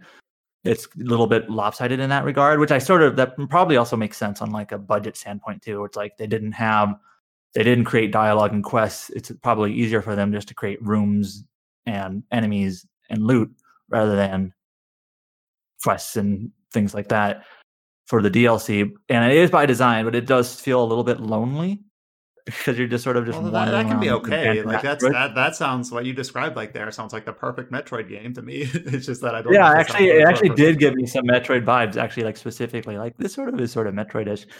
Um, and you're like going through logs to figure out what happened. I will say that um, one thing that is nice that they did, and I actually asked um, the director at Obsidian about this a couple a month ago or so, is that your companion characters have plenty to say that is new. I, am always kind of worried of something like this, that like they didn't get the voice actors back, so they're just either going to repeat themselves or not say anything at all. But that's not the case. Your NPC allies do have quite a bit to say, so that's nice. So uh, it feels yeah, like they at least they go that far, yeah. Mm-hmm. But the ultimate conclusion to it is a little bit just kind of it didn't really grab me. I will say that this the second thing I was going to say, number two, was I think this DLC would be totally fine if you haven't played the Outer Worlds yet, and you kind of get to the point where you you've done the rest of the story and you've beaten the Monarch part of the story, and then like this quest comes up if you own the DLC, and it's like you might as well do it at that point, right? It's kind of where it slots in, and at that point, it just feels like more of the rest of the game, right? It's just more game. It's just the the prospect of like I've already beaten the game, I've gotten my fill, and I, I want to like go back to it, pay fifteen dollars more just to access this additional quest now. Just like I don't it's think on its own in a vacuum is that interesting. Like as part of the rest of the game, it's fine. But just kind of like this standalone story, eh, not so much. It's just kind of it's okay. I'm, I'm with George, where I'm just like maybe I'll think about it again when the second one comes out, and I'll just blitz them both through or something like that. Especially if the 2nd one mm-hmm. kind of seems to land more strongly.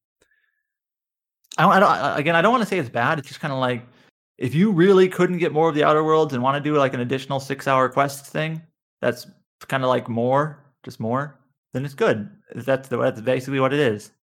It's just not much more than that. It's not, yeah, it's not a reason to return to it. Mm-hmm. All right. Uh, I'm the last review for up, I'll keep it really. Oh, sorry. Yeah, we do have a review up for Gorgon on the site. So that's four reviews. We have Moon, Avengers, Gorgon, Amalur, and Star Renegades. So five. I can count. All up on the website. Um, I will not take up pretty much any time. I'll just introduce this. Uh, I've been starting to play Fallout 2. Uh, a couple months ago, I played Fallout 1. And even though obviously there's a big kind of shift to try to play a game that was made in the late 90s on PC, uh, I, have playing Fallout 1 kind of acclimated, acclimated me to that. And now I'm took a, a couple months off and now I'm into 2. I'm only about like 10 hours into it and it's like a 50 hour game. So I think I'll just kind of table it and come back to it next week to see when I have more final thoughts on it. Uh, I'm enjoying it under the caveat that I know I'm playing an older game that doesn't have all the quality of life that you would expect on a new release, et cetera, et cetera. I'll get into more detail next week. Cool. All right. So that was 100 minutes of a bunch of different RPGs and Tony Hawk. Woohoo! So uh which I'm okay with because on the specific like topical front for the week, there really isn't a whole lot. We've got like four things listed here, and two of them are kind of just like dates and prices for consoles, or one of them is dates and prices, and one of them is an announcement. I'll just go ahead and talk about those first, I guess, since I've already brought them up. So late last weekend, early this week, uh, we had a weird leak followed by official announcement of the Xbox Series S which was long known about, but not like we didn't know any details about it. And then we got the price for that. The date for it is uh, November 10th. The Xbox Series S will launch at 299 as a digital system, and the Xbox Series X, which we all kind of knew about from the announcement earlier this year, uh, will be 499 on the same date. And then alongside these announcements, some games that we knew were coming out for the system Assassin's Creed Valhalla has shifted its release dates up from November 17th and November 10th to launch alongside. And same with Yakuza, which was leaked, then announced as a November 13th release. This is Like a Dragon, by the way. Yakuza Like a Dragon will also release on November 10th alongside the new Xboxes. Well, the Yakuza thing is actually a little bit weird. They specifically announced that the Xbox Series S and X version of Yakuza Zero, or not Yakuza Zero, Yakuza Like a Dragon, is releasing on November 10th. But they did not specifically say that the other versions were also coming out on November 10th. And I emailed them. I know some other websites did too. Just basically just to just to try to get it confirmed. Like, hey, are the is the PlayStation 4, Xbox One, and PC date moving up as well? You think it's just an easy yes or no question, but they actually sort of sidestepped it and like we'll actually talk about those later. It's like, oh, Huh. okay. So, so, So I don't know if there's like a marketing. I don't know if there's like a marketing thing getting in the way, but as of now, the Xbox Series version of Yakuza Like a Dragon comes out on November 10th, and the other ones are confirmed for Nov- November 13th, so just a few days later. But that's where it's standing right now. Have a weird thing where the Microsoft platforms get it three days early. So maybe on PC, like it'll actually be if you buy it on the Windows Store, you get it three days early or something. Not It's worth a- it. Yeah. Remember when games used to have just like a release date? Remember ship dates? I don't think George was even alive when games had ship dates. Yeah, I was going to say, George, like I wasn't even really old enough to know this, but it used to be there would just be ship dates, and it's like whenever the stores get them, they sell them. I Well, I think it was didn't that. probably it was actually probably more of a thing in the US just being a bigger country too than the UK where like basically what it would be like is the ship date for this game is July 10 or whatever. That means we're going to send this game to stores on July 10. But you know, if you live like in the middle of nowhere or the Midwest, they might not get it until July 14th and then they can sell it, sort of thing. Um, they would not get it ahead of time. Yeah, so it was like certain people would get the game earlier than others depending on where they lived they were it was called ship dates because that's like when they were shipped but you don't really see that anymore at all but I, I don't think that that might have not been a thing at all in the uk just being a much smaller country i'm assuming it's just a lot quicker to get stuff to all stores maybe anyways that's a tangent But yeah, we have all, all the Xbox details. Um, the leak ended up being kind of really weird because it's it, I felt like uh, what was the name of the guy who originally posted it? I didn't. It was a didn't guy for, up like, already. it was it was one of the uh it was one of the uh windows xbox related like news blogs YouTubers? I no it was like it's okay. like Thurrott. it's it was like the uh, I think it was Windows Insider. I'm not. Yeah, I figured it was like an insider who maybe like posted their Appar- stuff apparently the uh like the like the announcement broadcast for the Xbox Series S was posted online somewhere or part of it and then some Xbox related YouTubers kind of were able to get enough that just showed like here's what the Series S looks like and here's when it's releasing and here's the price. Um, so it was like a late. It was like middle of the night on Monday or whatever. Xbox was like, Yeah. all right, here it is. Here's the details. Yeah, basically what happened is is that parts of the video were deliberately leaked. So, funnily enough, the official Xbox Twitter account, like as this is blowing up on Twitter and whatnot, just posts that one side eye monkey puppet meme.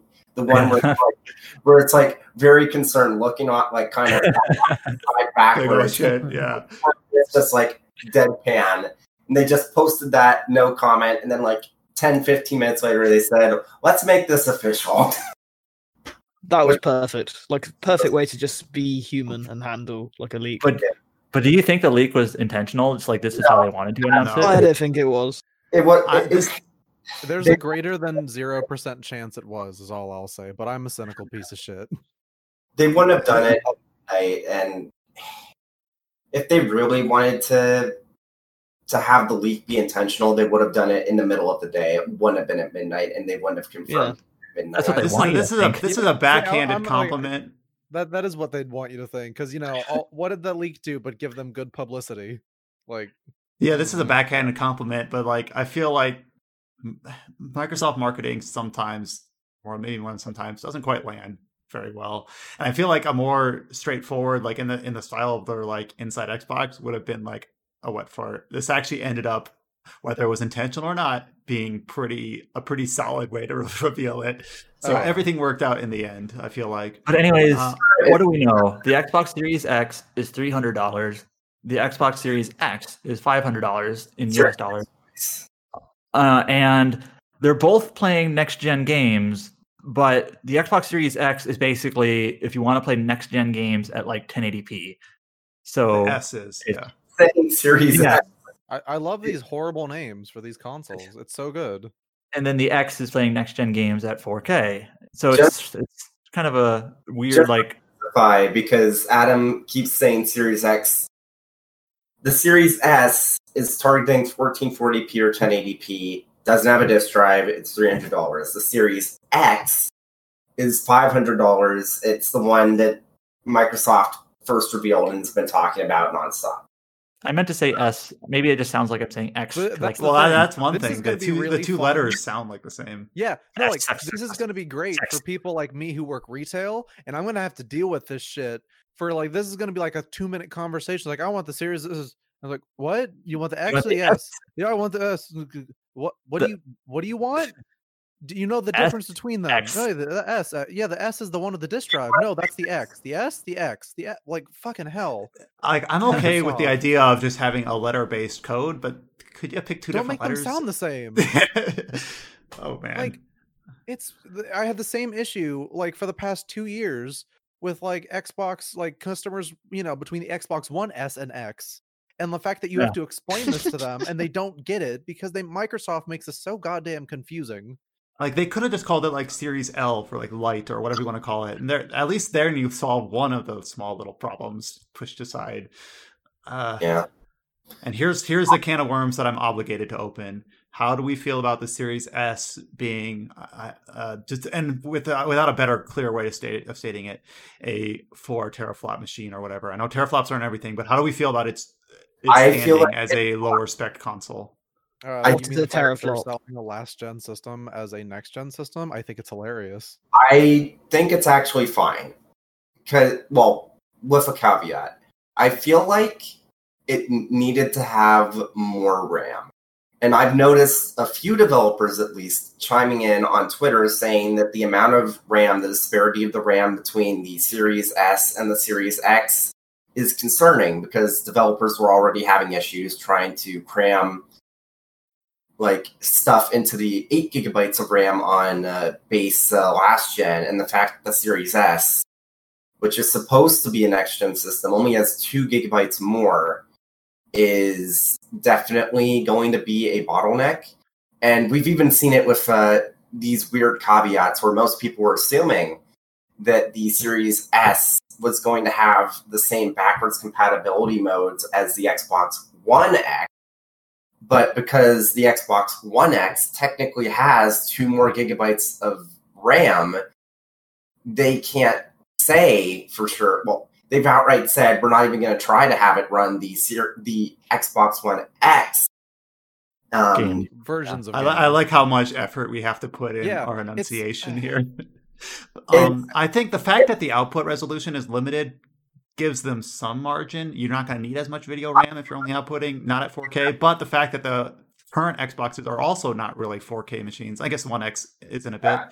the Uh, teraflop is perfectly fine. If you're going for 1080p or 1440p with next gen like games, the fact that the baseline has shifted way closer to 4K, that's fine. I feel like it needed two more gigabytes of RAM. I understand that they're definitely already selling it at a loss. Like the class of SSD that's in the system, even though it's only a 512 gigabyte one, is probably closer to like uh, like hundred and twenty dollars alone. And then there's the CPU, which is the same as the Series X, which is close to a Ryzen 7 thir- um, 3700X, which is a $300 CPU, not counting the power supply, not counting the GPU, not counting the motherboard. Like, it's obvious that they're selling this thing at a, rel- a rather significant loss. so basically, for is the summary context- based? Go ahead, Colin. Oh, oh, no, for context, just for people know, um, from what I've heard, almost every single system is always sell- sold at a loss. This is probably sold more at a loss than usual. Yeah, I think Nintendo is the only company that tries not to sell at a loss, but then that ends up kind of biting them sometimes when they release the 3DS, kind of underpowered Yeah. in it for two hundred fifty dollars or whatever it was. Um, Yeah. Yes. Wii U. I Basic- think that. Oh, go ahead. yeah, basically my feelings just again, the teraflops, the GPU is fine. It's just I'm not sure how well the RAM is going to go over with developers because we've seen people already, like folks from id Software, like a couple of the technical engineers from id Software, like not just one, like a few, and then other developers saying that the amount of RAM that the Series S has is going to hold back next generation games. So basically, is is the three hundred percent is the three hundred thousand feet summary basically? Obviously, the CPU is fine because it's on par with all the other ones. The SSD yeah. is small, but that's understandable considering the price target. The GPU is underpowered, but it's okay because they're not targeting 4K, so it'll be fine. But the RAM is the one that you can't really substantiate yes. being fine. That's the one. Yes. That's the one bugbear. Yeah. I, I've been joking around lately, and I know this isn't accurate, but still, it's like I like to imagine that eh, like Microsoft had like warehouses full of unbought Xbox ads, and they were just like, "Hey, wait a second, we could just repackage these as a next gen system for a bit more money." Oh wow! Because on it just seems like the Series S is just somewhere in between the Xbox One S AD in power and the Xbox One X. And it just in every metric except for RAM, it is absolutely stronger than the One X. I, I just I don't know. Like I just I, I already don't like the idea of all digital systems, so like that already is gonna make it kind of like a like just something I'm not interested in. But it just seems like they they tried too hard to get the we're gonna make it really cheap and get Sony right there, yeah. Where and by doing that, they're having like an underpowered system that it just doesn't seem like I don't know. I don't know. Maybe it's a great system. I don't know. I don't well, have it. my I, my final two one. comments on this are uh I was probably I might get a 1X just kind of to without a more elegant way of stating it for shits and giggles like why not? It looks kind of like i like the i kind of like the hardware like I, I, don't know if you've seen any of the teardowns. I think linus did one linus tech tips. And the one x you might you know like the design or hate it. It looks like uh, really well engineered or smartly made. just just to be sure that we're so you mean the last generation do xbox mean, do you mean right? the series x? Or yes, the one i do. And that was not oh. intentional so you can kind of see where we're doing this. Uh, like I know the difference. If you ask me to list them out, but I just the wrong word came out of my mouth. Yeah. No. Series X, I actually really like the design of. It looks like when when people first saw the tower kind of design for it, they kind of like made jokes about it. But especially compared to the way that the PlayStation Five looks, I think the Series X looks good. I feel like obviously it's going to depend on your entertainment system, on how easily it'll be to fit into your but just from a visual standpoint and from a practicality standpoint, it looks like it'll fit in pretty well for.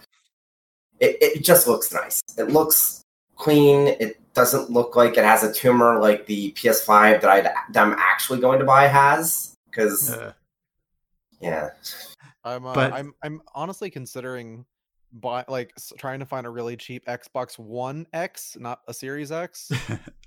like well, yeah, yeah, cool. You have a PC that's like on par with a Series X. You don't really need. Well, no, no, for for Dragon Quest, obviously. I yeah, because mm-hmm. I, I got to play my copy of 11s on Xbox, of course. Even like, though you can buy it on PC, like I want an Xbox, so I can get. He wants Xbox to get that uh, 1000 gamer score. I I want I, I just I want to play it on each console. I just want to look at. Cullen it. will Cullen will have an Xbox account or whatever, and the only achievement points he'll have will just be like Dragon Quest. Dragon Quest, whatever Xbox's version of a platinum, I'll have that. It doesn't um, happen. But I'm not I'm not spending like stupid amounts of money on this. So which is why I'm like I'm probably not going to do it. But like if I can ever find one for cheap, I'm probably just going to like see if I can nab that up, but I'm not like I'm I've never really been an Xbox person. I was 360 person and then once I became into like JRPGs, I realized that Xbox had nothing for me. So I've been like everything else but Xbox for like I want to say like 7 years now. So this doesn't do much for me. Uh it I, sucks. Hmm?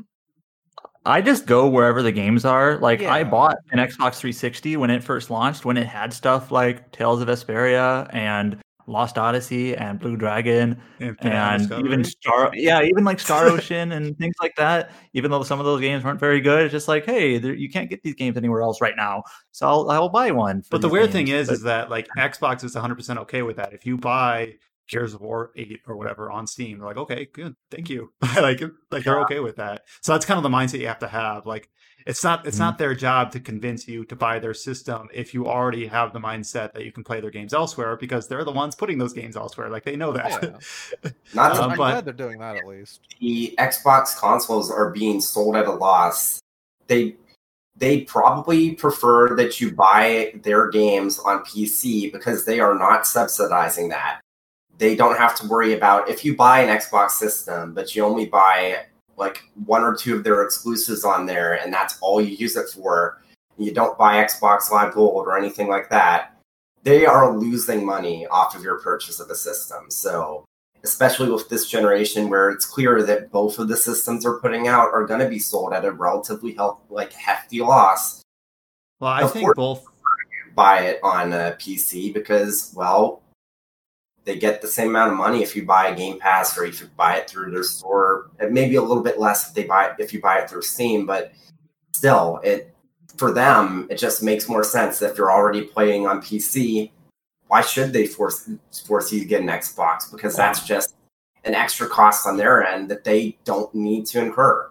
Well, I think both Sony and Microsoft have kind of uh, this is my this is my interpretation. This this is a little bit of conjecture.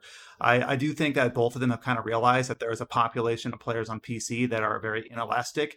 Like especially Sony, like they have a ton of high, well-regarded exclusives on their system that still wasn't enough to get people convinced to purchase a good sizable number of people convinced to, to purchase it evidenced by the fact that uh, how well Horizon did, even with a port that wasn't really stellar. So basically, there's this population of people. It doesn't matter how attractive you make your console, they just don't. They're not interested. It's outside their purview. They they just don't care. So I think that's kind of like Microsoft. I think Sony is there too now. At least they've got their foot in the water. But they're like, okay, we'll bring the games to you because it doesn't really matter how well. Even if we score A pluses on everything we've done with our console, there's that population of people that will not come over. Anyways, I'm kind of in that boat too. Like some people are really, really, really concerned that the Xbox One S is going to hold back next gen, and I think they're those are pretty well founded, especially with the RAM discussion. But I'm the sort of person that if it's a multi-plat, I would have probably played it on PC anyways, where I'm not held back by what they've done. It's more of what my system can do. Or then like Sony, uh, you know, top tier exclusives aren't affected by that either. So they're also kind of outside that realm. So I'm, I'm kind of sitting here like everything's going to be fine. Don't worry about it. like, to breathe, exhale. Anyways, Microsoft pre-orders start on the uh, 22nd. And then I guess we have to talk about the other. It's going to be interesting to see what Sony prices the PS5, assuming we're getting it on Wednesday. Because right, so just this morning, they, stupid if they didn't do that. Yeah, so just this morning, Sony announced that there will be a stream on Wednesday in the U.S. afternoon, 1 p.m. Pacific. Basically, we're expecting that this is going to be the final real showcase of I don't know I don't know if we're expecting a ton on the software front or if it's mostly going to be uh release date price pre-order sort of stuff. They've said that it's uh games as well.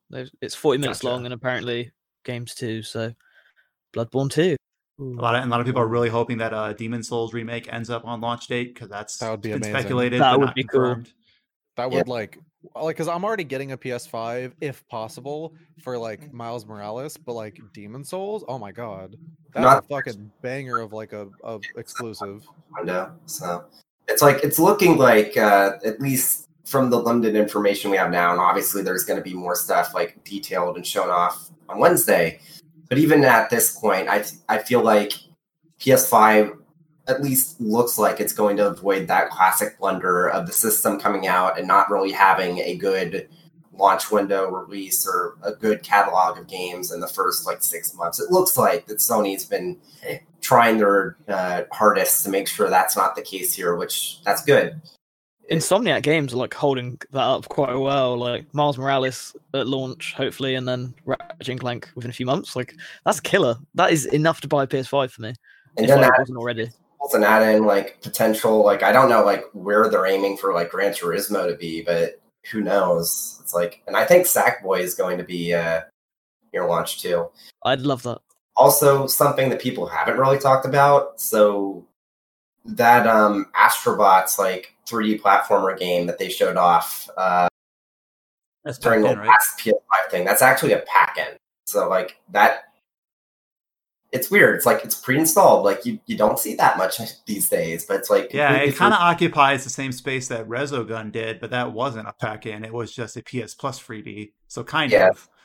So it's like that's that's that's kind of nice. I don't know how long it's going to be, but if it's even like a couple of hours long, that's just cool. So yeah, but this time next week we'll be talking about uh I am very PS5 curious the digital. price is going to be. I'm excited for this. Uh, I don't know. Like, I think the last, uh, well, you know, the big PlayStation stream where they showed off the box. I thought that was a really good stream. Uh, there wasn't a lot for me there, but like what there, there was there, well, like the Demon's Souls thing was crazy cool. Like Ratchet and Clank, crazy cool. Miles Morales, great. Like that was a really good presentation, and I'm Yeah. excited for just more stuff. Yeah. I think, well, I don't know if Sony will change their pricing based off of what Microsoft showed because I feel like just based off the specs alone, even though the Xbox is stronger than the PS5, you can't underestimate James, how which Xbox? that proprietary SSD is going to be. Because it as of right now it is still faster than any consumer ssd you can buy. It won't necessarily still be the case by the time the playstation 5 hits shelves who knows? But one terabyte pcie gen 4 ssds now are still like over $200 for good quality ones and that's just the ssd that's not even counting the fact that there's like custom technology going into the playstation 5's one.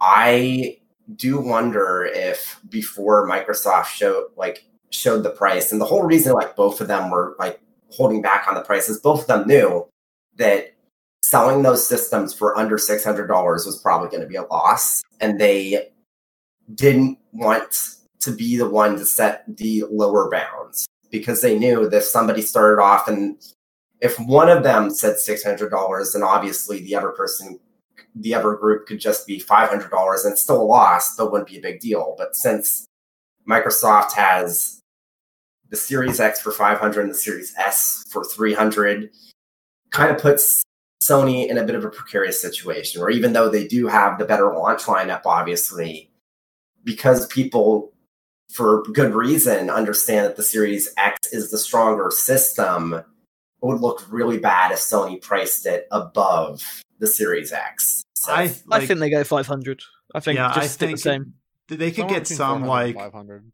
I I think that obviously they could get like headlines and like uh memes probably if they sold it at like 449 or whatever. But you I I would also think of it this way where the people that are invested into Sony's ecosystem I don't I don't think a $50 difference is going to be a tripping point for like it's demand I believe is price inelastic to use like an economics 101 term where if they're going to sell I don't know 5 million this holiday season I don't know how much these consoles typically do in a holiday season but like if you can get 50 more dollars per person and just go with the same price like that's a lot that's a lot of opportunity cost to give up just to you know stick it to Microsoft and, and undercut Yeah. them so fair. I think uh, so my guess is Right. 499 basically I is what I'm think getting at. there is a there there is a slight possibility because like I, I only started thinking this when like okay so the Xbox One X came out for for uh, for 500 the PlayStation 4 Pro came out for 400 I I'm expecting 500 Th- it could come out for 400 I feel I- like if it does come out for 400 which again this is just I'm this is just a guess. I think it's going to be 500 but if it does come out for 400 like that's like a that's a huge like a hundred bucks is a big deal. I think the um, digital version might be 400 just because since they know that if you buy the digital edition, you're forced to buy digital copies of games, which they get larger margins off of. They might be able to justify eating the cost because the 4K Blu-ray drive isn't going to be anywhere near 100 bucks. no But they might be able to justify shaving 100 bucks off the cost for that one to incentivize people to go digital. So I think 500 for the base PS5 and 400 for the digital version is semi-realistic. I guessing think that 350 and 500 um, that's what that's my guess 350, huh? I'm thinking 350 and like 400 or 450. But like that's just like it's just I'm I honestly just I'm not gonna complain. Just tell us already. There you go. Yeah, just tell us already. They literally have no excuse. Microsoft Microsoft finally gave Well, it. they- it got leaked. So they, they had to, but I'm sure they would have held it up for a little bit longer. Yeah. Because we, we all know they're playing their little like their pissing contest to see like, oh who who's gonna do it first? Woo! But then Yeah. now like now that Microsoft has been forced to play their hand, Sony's this is why Sony's like coming back. I wouldn't be surprised if Sony's little presentation video has been ready for like a month. yeah. And I- they're just they're just waiting. Anyways, we will revisit next week to see how close our guesses are and see if there's any big surprises in terms of titles or uh, release dates from Wednesday's showing. And obviously, we'll cover it on the site as it goes up, too. So, on specific RPG, uh, even that's not quite true. Uh, we have two Zelda games to talk about. Oh, wait, Mhm. one of these isn't a Zelda game. I got tricked. and sorry, you can you can be mad at me, but all right. So earlier this week, Ubisoft had one of their UB Forward streams. I refused to watch it after they uh, um, refused to. Um, they separated the uh, The apology. The Right? They they they gave some, part of my language. They gave some bullshit like justification for why they couldn't put it like as part of the video about how this was so difficult to like prepare ahead of time, even though this stuff has been stewing for months now. So they basically kind of tweeted out a little five minute apology slash whatever you want to call it, and then just said, "Now please ignore that and pay attention to our our game So um. I have a quick question. I did not watch this because um heck Ubisoft. Um uh so was this uh conference pre-recorded? yes. yes. Okay, that's that's bullshit. You can I as someone who edits videos, uh if like I have a pretty good gaming PC that can render stuff pretty well. Um if I had to re-render a new video like that that was like, you know, for like I, let's say it's, it's 40 minutes long, add 5 minutes to that. It would probably take I want to say maybe like an hour to render. I don't have Ubisoft PCs, you know, top of the line PCs re-rendering it with that video included would take no time at all or you could just play the video and then play the other pre like pre-recorded video Question was the video? Well, it doesn't matter because the rendering no. that one was it 1080p or was it 4K or because the, the that fact that we're even like making that like a qualifier is kind of BS. Give give a high schooler from ten years ago a Windows Movie Maker and tell them to staple this five minute video to this forty minute video or whatever, and get it ready that. before this. Sh- like, come on, come on. like it's they have top of the line computers that could render that shit like Plus, that to re-render because if they were streaming it, they literally could have just had it on the queue to yeah as a separate video. Just run that video first. yeah no That- that's what i was saying yeah like it's no Instead of sending one off to you look at Twitter and one off to Twitch yeah or whatever. Well, no they- matter they how also- you look at this it is a it is that that is no that is stupid They also um well they gave like a response on Twitter basically saying like for time constraints they couldn't fit it in.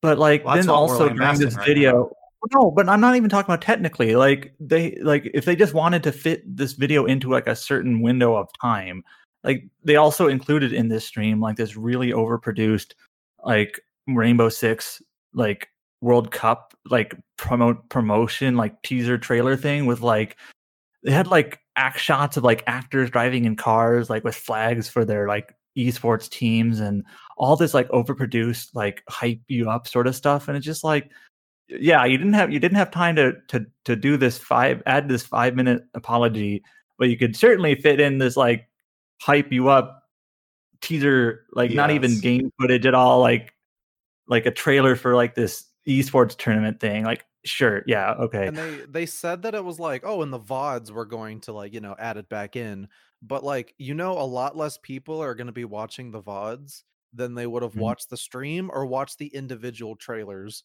like Yes. no you wanted to like ignore it you wanted to brush it away as quick as you could while still you know saying well technically we did apologize even if we didn't really fix anything it's fine just it's fine scott pilgrim look it's scott pilgrim Look, Yeah. guys, we got Scott Scott Pilgrim back.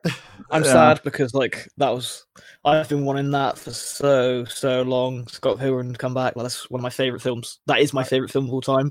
And so I fell for the hype. And then after I was like, wow, I'm excited. I'm like, oh, that was just Damage Control and Yeah. Prince of Persia. I- God and damn I, it. I heard something. I, I need to like confirm this, but I hear like the original developers aren't getting any money on the re-release.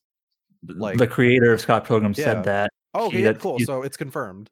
He actually said he. I don't think he's ever made money on the game. So um, you know, like uh, if you want to give Ubisoft some money for something that is uh, probably, from what it seems to be, like another digital re-release that will still go away at some point, you can do that.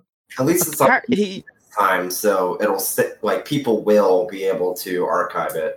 Yeah, it's just like it's. I don't know. also it rubs me the uh, wrong way. apparently a physical release is like possible. Uh, the creator Brian Lee O'Malley was like, he obviously he's not really involved in it, but he's been like one of the biggest supporters, and he said that they were look that physical releases have been looked into. So holding out for that. So my personal mindset is that if you decide to support Ubisoft, uh, like I am not going to hold that against you, but I also don't feel bad spending ten minutes to shit on what they've done. Like, Oh yeah. like, like that's if where I'm at. this Like, gets a physical release and it becomes available pre-owned or it's on sale cheap enough i'll probably grab it but i am not like i'm not i'm i'm not buying this i don't know By it's, it, we mean either Prince of Persia or Scott Pilgrim or Zelda, not Zelda.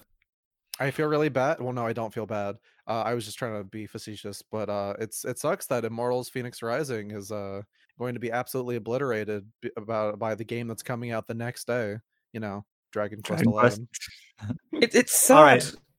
It's sad Go ahead, that George. because as someone, it, it reminds me of the Harry Potter situation. Someone who I am really looking forward to a lot of stuff that a lot of the games that Ubisoft have. I love a lot of their back catalogue, like Rayman. I want a new Splinter Cell. Like I have always been a big fan of Ubisoft, and now whenever any game comes out, you kind of have that moment of like, can I buy this? Like, can I be vocally excited about it? And it just sucks that it has to continue. Like Scott Pilgrim means so much to me, and like I've really wanted this, and now I'm just like, ugh. And the shitty So- thing is, is that if they had done everything properly and they like sincerely put this apology at the start and at the end, and then you could actually say like, okay, they're doing something, I can feel better about this. But then they- now it's just like the opposite, where they're like, nope, you can see they're deliberately trying to sidestep this. Yeah, and like if you Ugh. remember, like um fucking uh Brian Lee O'Malley about a month ago when all this like Ubisoft stuff came out, like when all the uh you know all the reports started going out, like all of the sudden he tweets out like, "Oh, I'm in contact with Ubisoft or whatever," like just out of nowhere. It just it seems like they've had the ability to do this for a long time, and like they just they just waited for a controversy. he. th- I, I won't go on and on about it because I have like read a few articles, but he said that apparently it's been in the works for a while, and that they were supposed to tell him, but they didn't. And then when Oh, he okay. tweeted about it, they thought he was being cheeky. They're like, "Ah, he knows, so he knows it soon." And then he was like, "No, I really don't know. Like, you, It you just- tell me." What a mess. Ah, it's it is. a. Anyways, uh, so the Let's game that they game. Well, we don't know if this is a good game, but I, I at least want to give out the details. So, uh, previously known as Gods and Monsters, and then like announced ahead of time, but like re-revealed in the stream, was Immortals: Phoenix Rising, which is releasing on December third for PlayStation 4, Xbox Series, and Xbox One. oh boy, Nintendo Switch, PC through the Epic Game Store, and Ubisoft, including the UB Play or UPlay subscription. And then they showed off some like gameplay footage and I did not like I had seen the comparison like images and screen caps since this was shown about how it's very uh Zelda in Zelda faithful, Zelda copycat. Uh, depends on how what what connotation you want to spin to it. It's, like how do I state this properly? Okay, so this game is Thank an you, open world game set in a Greek mythological universe. It's got this sort of like cartoony stylized art style, so it's not like realistic. Um, and you play as a demigod named Phoenix, who I think can be like either gender, but they showed a female Phoenix. and you go around the world solving puzzles, opening chests, collecting items to upgrade your arsenal. You have like a bow, you have wings, you have gloves that can like grab things from a distance, like as like a magnet sort of deal. And yes, there are many elements to this that look very much inspired by Breath of the Wild. And I don't just That's mean kind of like where I was. I, I, I don't I don't. I don't mean just like broad things like it's an open world, but it shows like it showed Phoenix climbing up to a top of the tower, going into first person look at the distance, marking a, a spot on the map to like this is an interesting thing to go towards. That creates like a marker, and then like jumping off the tower and using a glider, I mean wings, to kind of go in that direction. Um, and then like there's a part where like pick up the coal and put it into the furnace, and it's like literally like picking up the coal. Like he, Phoenix equipped these gloves, and it's like a magnet, uh, like with this yellow line that connects this thing, this boulder of coal that she's picking up to her gloves, and it looked like that. I forget what it was called in Breath of the Wild, but that same sort of thing there, where you can toss it wherever you want. Um, there's parts where like there's parts in the trailer where it shows uh Phoenix climbing up walls. I don't know if you can actually do that in the game, but it looked very much like Yeah, Zelda Yeah, before, in the before, before this can. before this podcast, I hadn't actually watched this trailer start or the gameplay footage start to end, and I just clicked at a random spot in the center of the YouTube like timeline, and I got like basically the image that is the con- the big concept art from Breath of the Wild that shows Link climbing up the cliff face on the right side of the image with like Hyrule in the backdrop. Only it's this game. Hmm. so I have two thoughts on this. Like one, I am okay with in principle of there being more quote unquote Zelda likes. I kind of feel like that's kind of a well that has been oddly untapped for decades. There's been like Azurik on the original Xbox and like Darksiders, but there's not a lot of games that really play like Zelda games, I feel like. Um so the fact that this is kind of in that well and then Kena game for like recently got delayed is kind of also looks like a Zelda like. Um isn't that well like I'm I'm on board with that because I love that style of game. It's kind of like a action adventure puzzly with some lock and key sort of elements. But then I look at this and I'm like, maybe they went down that road a little too far. Like it is like you couldn't have like implemented the same idea in a slightly different way. You could have you, I don't know. I feel like especially they when it's I especially when it's like an in-engine cutscene, like you say, where it shows Phoenix climbing up the wall. Like it's literally like the same camera angle. Like you, you could just even you could have a character climbing up a wall. Like there's nothing unique about that, but you framed it in the exact same way as the classic Zelda Breath of the Wild. That that like key art, like you Like, framed ha- it the same ha- like exact have climbing way. mechanics, have magnet glove mechanics, sure, but like to actually copy like exactly how it visually appears as well on top of that, like at that point, you're not really just borrowing the idea, you're just kind of like borrowing the whole thing. Mm-hmm. like you're putting your sticker on it and be like, I made this. Like I, I don't know. to go beyond like the compare the like they are it is super it's not blatant because no it is blatant i'm, I'm not going to Yeah, sugarcoat it- it is it is oh my kind of plain. god. Yeah, so I, I I'm watching like gameplay footage of this and seeing her like pick up the block with like, you know, the magic bullshit. It's like, oh my god, this is so blatant. Yeah, that's what I was talking about. It's like these gloves that you get. It's like wow. but i will say this if you're going to copy any game then like the smartest kid in the class breath of the wild is probably the best person to copy the homework off and like i i am on board with this i think it looks cool uh, I do think the one thing that looks probably considerably different is like the combat is a little bit seems a little bit more involved. Um, seems more like Breath, of, assassin's creed yeah, Breath of the Wild's combat was pretty basic. It sort of had like, you know, you had like a vertical swing and a horizontal swing and like a dodge. I'm talking about like the sword stuff. Um, but it was pretty like stamina, kind of a basic stamina combat system. Where this one's like you can do like these combination attacks. It's it showed like where you can fly around a little bit and do some various attacks. So it seems like maybe that's a little bit different, but you know, it didn't show a ton of that. So it's hard to say for sure. I mean, even like his running gait or her running gait is similar to Link. I feel like, It's And, I'm not, and like, also, I'm you- not, I'm not immediately gonna say like this game is doomed to be terrible because it's no, but it looks to- it looks like, like, a I feel- bootleg Breath of the Wild. Right. I, f- I feel like it was not necessary. Like they could have borrowed those ideas. Like you can climb up shit. That's fine. But I just I- don't think you gain a whole lot by following it so to the letter. Yeah, it I- looks I like, agree. The content looks a bit like um like classic God of War, even a little bit. Mhm. I, Like I think how it's all you know structured.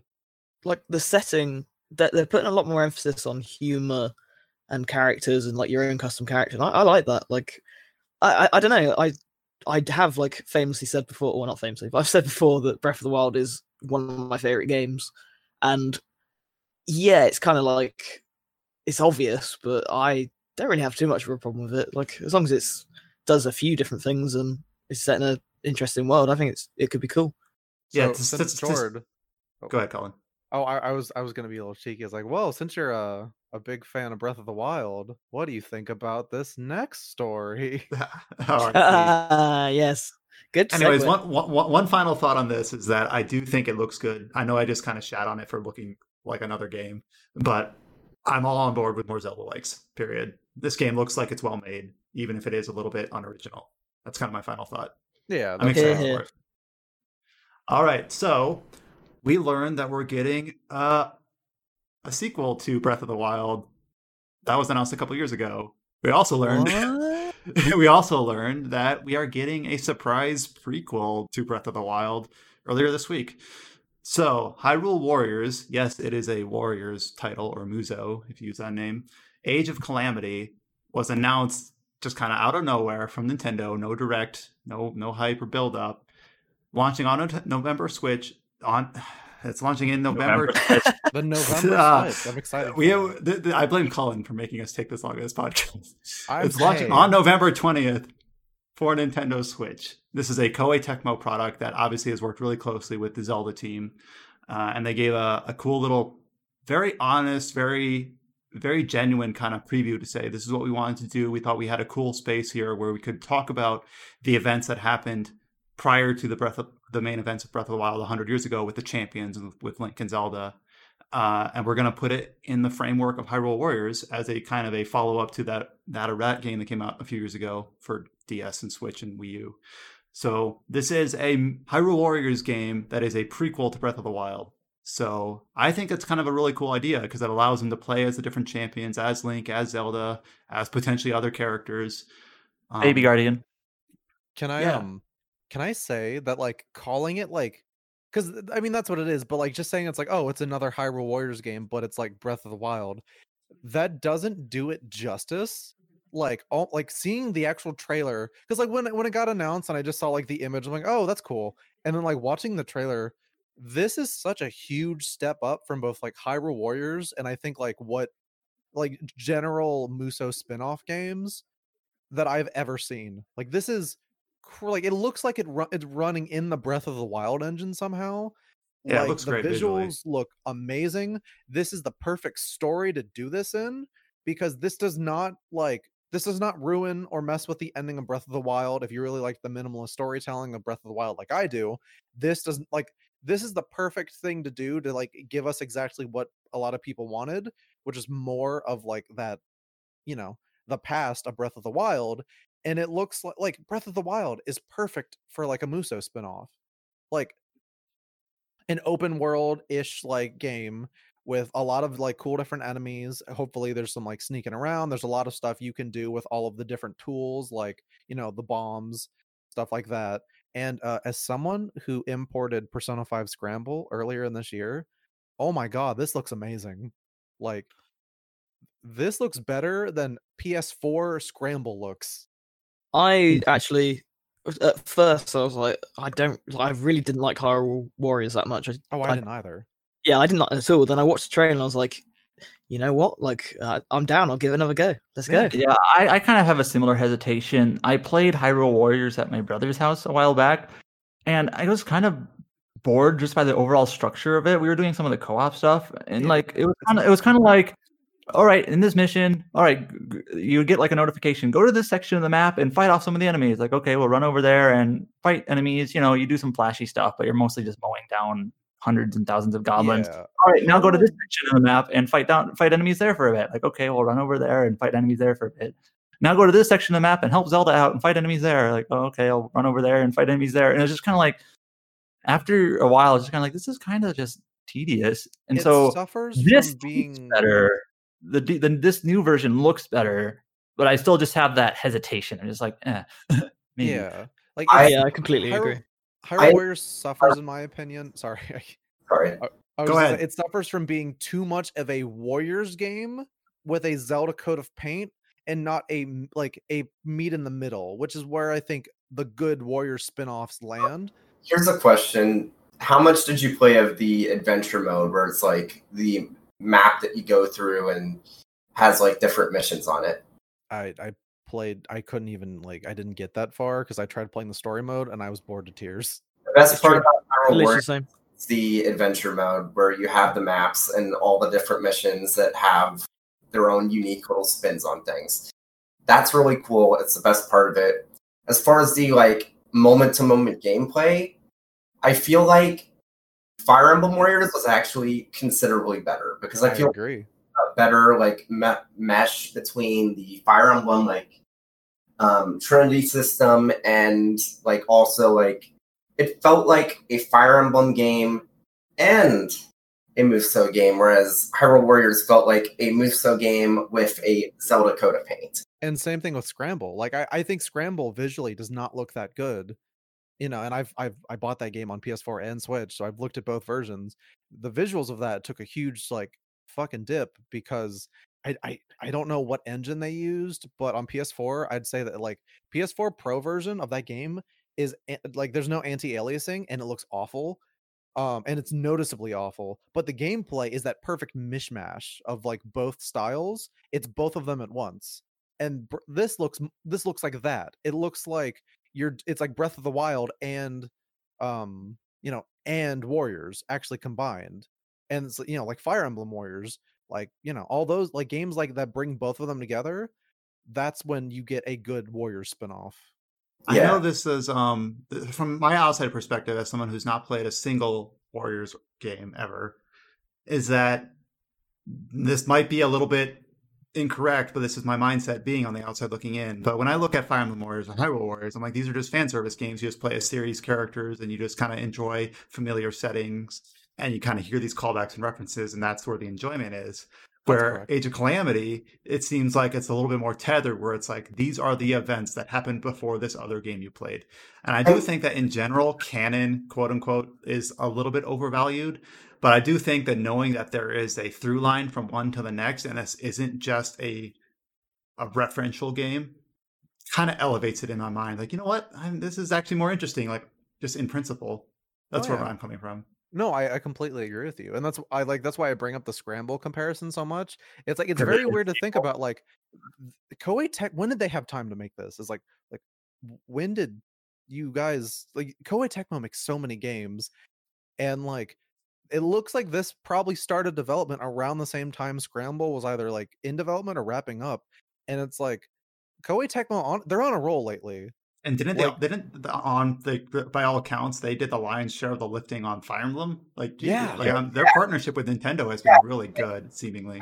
mentioned it during the Game Gear cast last year, but they have been silently one of the most impressive uh, studios for output because, like, obviously, Gust under them released three freaking Atelier games last year. What the hell? and They, they're making like Ryza 2 yeah. Well, here's the thing: Fairy Um, tale. Koei Tecmo, they were the ones that developed Dragon Quest Builders 2. That was one of the games on our Game of the Year list last year. They did the majority of the work on Fire Emblem. That was another one of the games last year.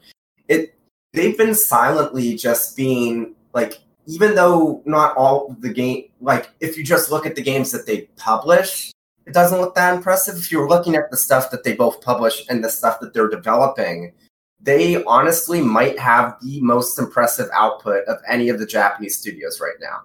There's also like Nioh, too, Yeah. that just came out yeah like not oh long ago. like what like like I think for a while Koei Tecmo has been kind like like back like before this current era where everything they're putting out slaps. Like they they they had a lot of eh, hit or misses. I mean, I don't think Fairy Tail's that good, but like it's still like like they they're making so many games, and then you look at something like like especially Atelier right now. Like Ryza two looks like such a huge st- leap forward for the series, and Ryza one was already that.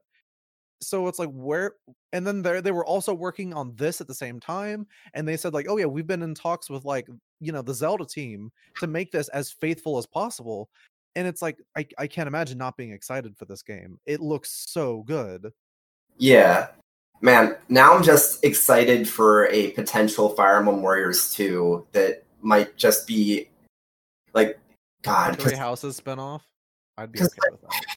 honestly, honest to God, the only problem that I had with Fire Emblem Warriors was the character variety in the sense that there wasn't User, right? Uh-huh. like pretty much all of the axe users were just also mounted units, which was annoying. And uh, pretty much all of the spear users were just mounted units. Like, if they were to release a follow up that maybe had a bit more of a spectrum of the series history, as well as having stuff from like Three Houses and whatnot, if they did, had that, they increased the variety of the move sets that the characters had and like the designs of the characters and they kept even if they didn't do any changes to the gameplay if it was the same gameplay as the first one they just had more maps better character variety better fan service throughout the series history that would actually be my perfect warriors game I think um I think one thing that like we don't know that much about this game, but we're probably gonna learn about in like 12 days.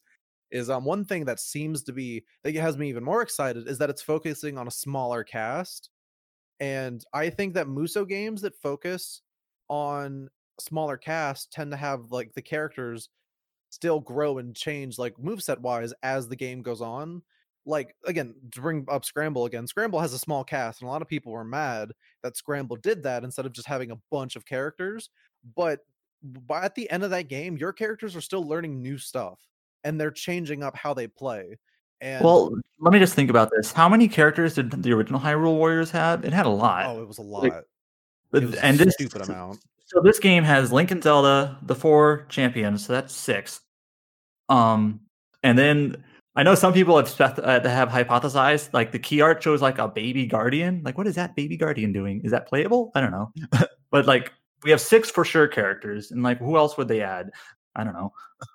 Like Breath of the Wild, there's not much more you can add, and I Yeah, it might be fine to like have an optional mode where like maybe you add a couple more. But if it was just this six characters and all the characters had like you know fleshed out move sets, I would be Mhm. completely okay with that because it looks like all of them play uniquely. Like there's no overlap with any of the characters there and how they play. well i mean i feel like we could probably say that impa might be playable too so that might be Oh yeah, I think I think actually they highlight their like the trailer shows a very quick glimpse of Impa, who looks like uh her granddaughter, whoever it was. I forget her name. Paula, Pama, what's her name? I forget her name. But yeah, it's like a Really young. trailer. she it shows she it shows her kneeling with Link at one point. What's that girl's name? I forget. The one who has a crush on Link, which is like four different girls, but whatever. which is everybody in the game. Yeah, and all the Well, guys. Uh, Uh, Everybody. I was saying they might do they might do some like shenanigans to allow like both generations of champions, like Mipha and Sidon, or uh, That'd be cool. hyrule warriors Sidon is the best. a uh, kind of twist where like halfway through the story you got to play as the villain so i wouldn't be surprised if they did something similar here. Maybe not with villains but maybe there will be like a post time skip thing or something. I don't know. Unfortunately, I think one's one weakness of t- Breath of the Wild as a setting is that it's just different variations of Ganondorf, like in different like kind of puppet like the different like calamity versions of him. Like not exactly like good characters. They're okay boss fights, just not good characters. But what if you could play as a Lynel? That'd be cool. some people like um hypothesize since this is canon to the breath of the wild story and breath of the wild 2 is in development we might get a bit of a hint at what the uh, story is heading for that game and this one So yeah, that- I'd say that's a that'd be a cool move. I'm like, I'm watching this trailer again, and I've watched it a billion times. I just, I can't stress enough. Like this game, like visually, the resolution looks great. The character models look great. Like, and it seems like it's running fine. Like this There is was like, one in the trailer where it shows Zelda doing like these magic chain attacks, where like it seems like the frame rate tank for some oh reason. yeah. It's like But, hopefully like- they patch that up. but like for what it is, like the like oh, it looks like I'm just like because usually Musou games don't look the best because the you know the focus is on like you know get cramming as much shit in as possible. But this like I'm I'm impressed with how this game like visually holds up. And like the cutscenes don't seem like, you know, held back at all. It it looks like a actual Breath of the Wild game.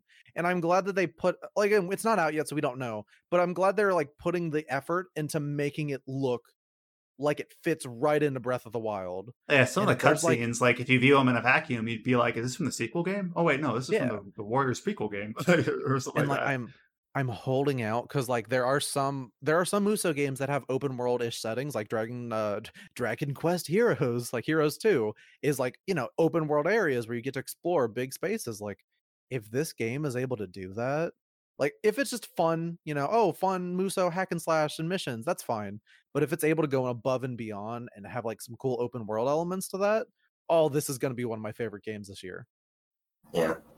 I just find it amusing that like even like three months ago, well, when did they announce um uh when did they announce uh, Paper Mario? It was in May, wasn't it? It's like May or June, yeah.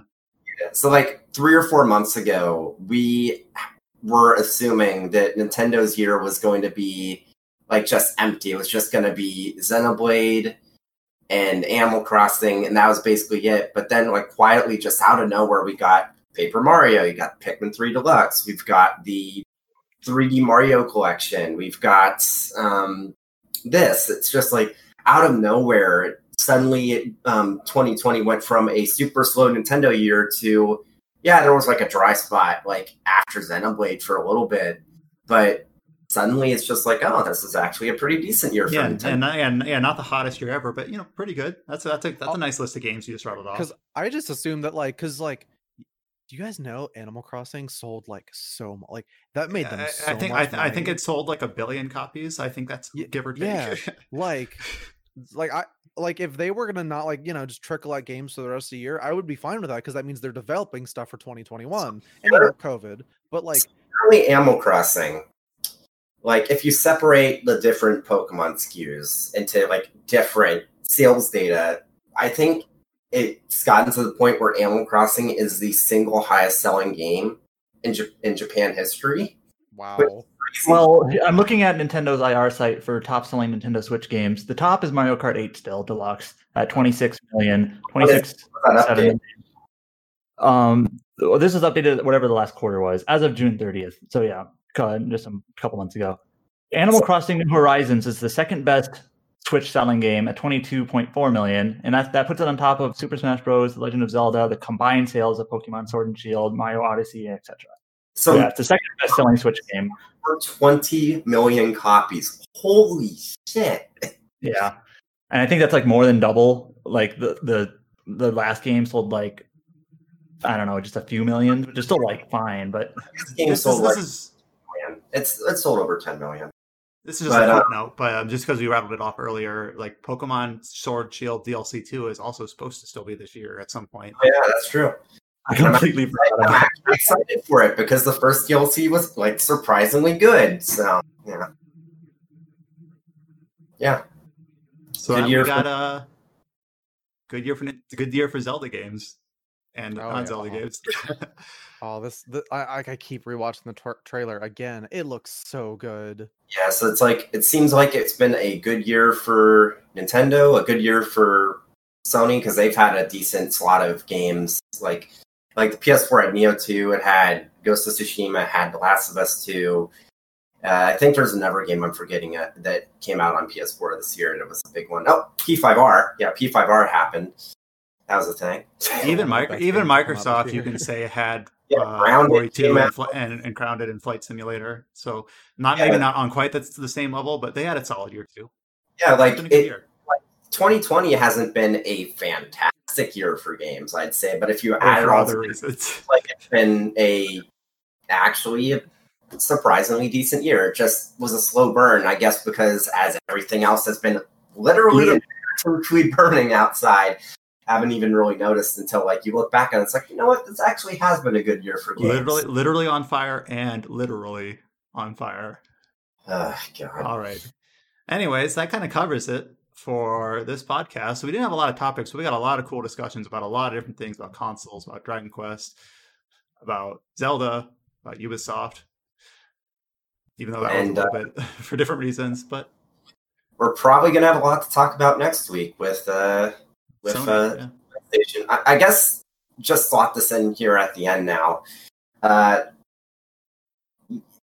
last week I was talking about how I didn't think it was worth waiting for the next AMD GPUs when we were talking about like Ampere and whatnot, like the RTX 3000 series. AMD did one of their classic marketing blunders and one of their like PR people like teased like with song lyrics saying that they were going to have an announcement tomorrow and then the announcement they had was an announcement for an announcement date for Zen 3 CPUs and RDNA 2 GPUs and it's like what the hell are they doing? what the hell are they doing? So RDNA 2 they're going to detail a month after the Nvidia cards come out and they don't give people any reason whatsoever to li- wait besides just saying, "Dude, trust me." God, Oh, um, I guess one. I, I don't know if it might be worth mentioning just because you know we are RPG site, but have you guys been seeing how like Sakurai and the like Pokemon Twitter and other like stuff have been hinting that Sora's coming to Smash? I saw a little Shut things up. about that. I thought that was oh, George. How do you feel about What? that? Like, Okay, so the Pokemon Twitter referenced uh simple The- and clean. yeah, simple and clean. And then Sakurai tweeted out a picture of Cloud underwater with like the bubbles coming out and everything. oh Jesus!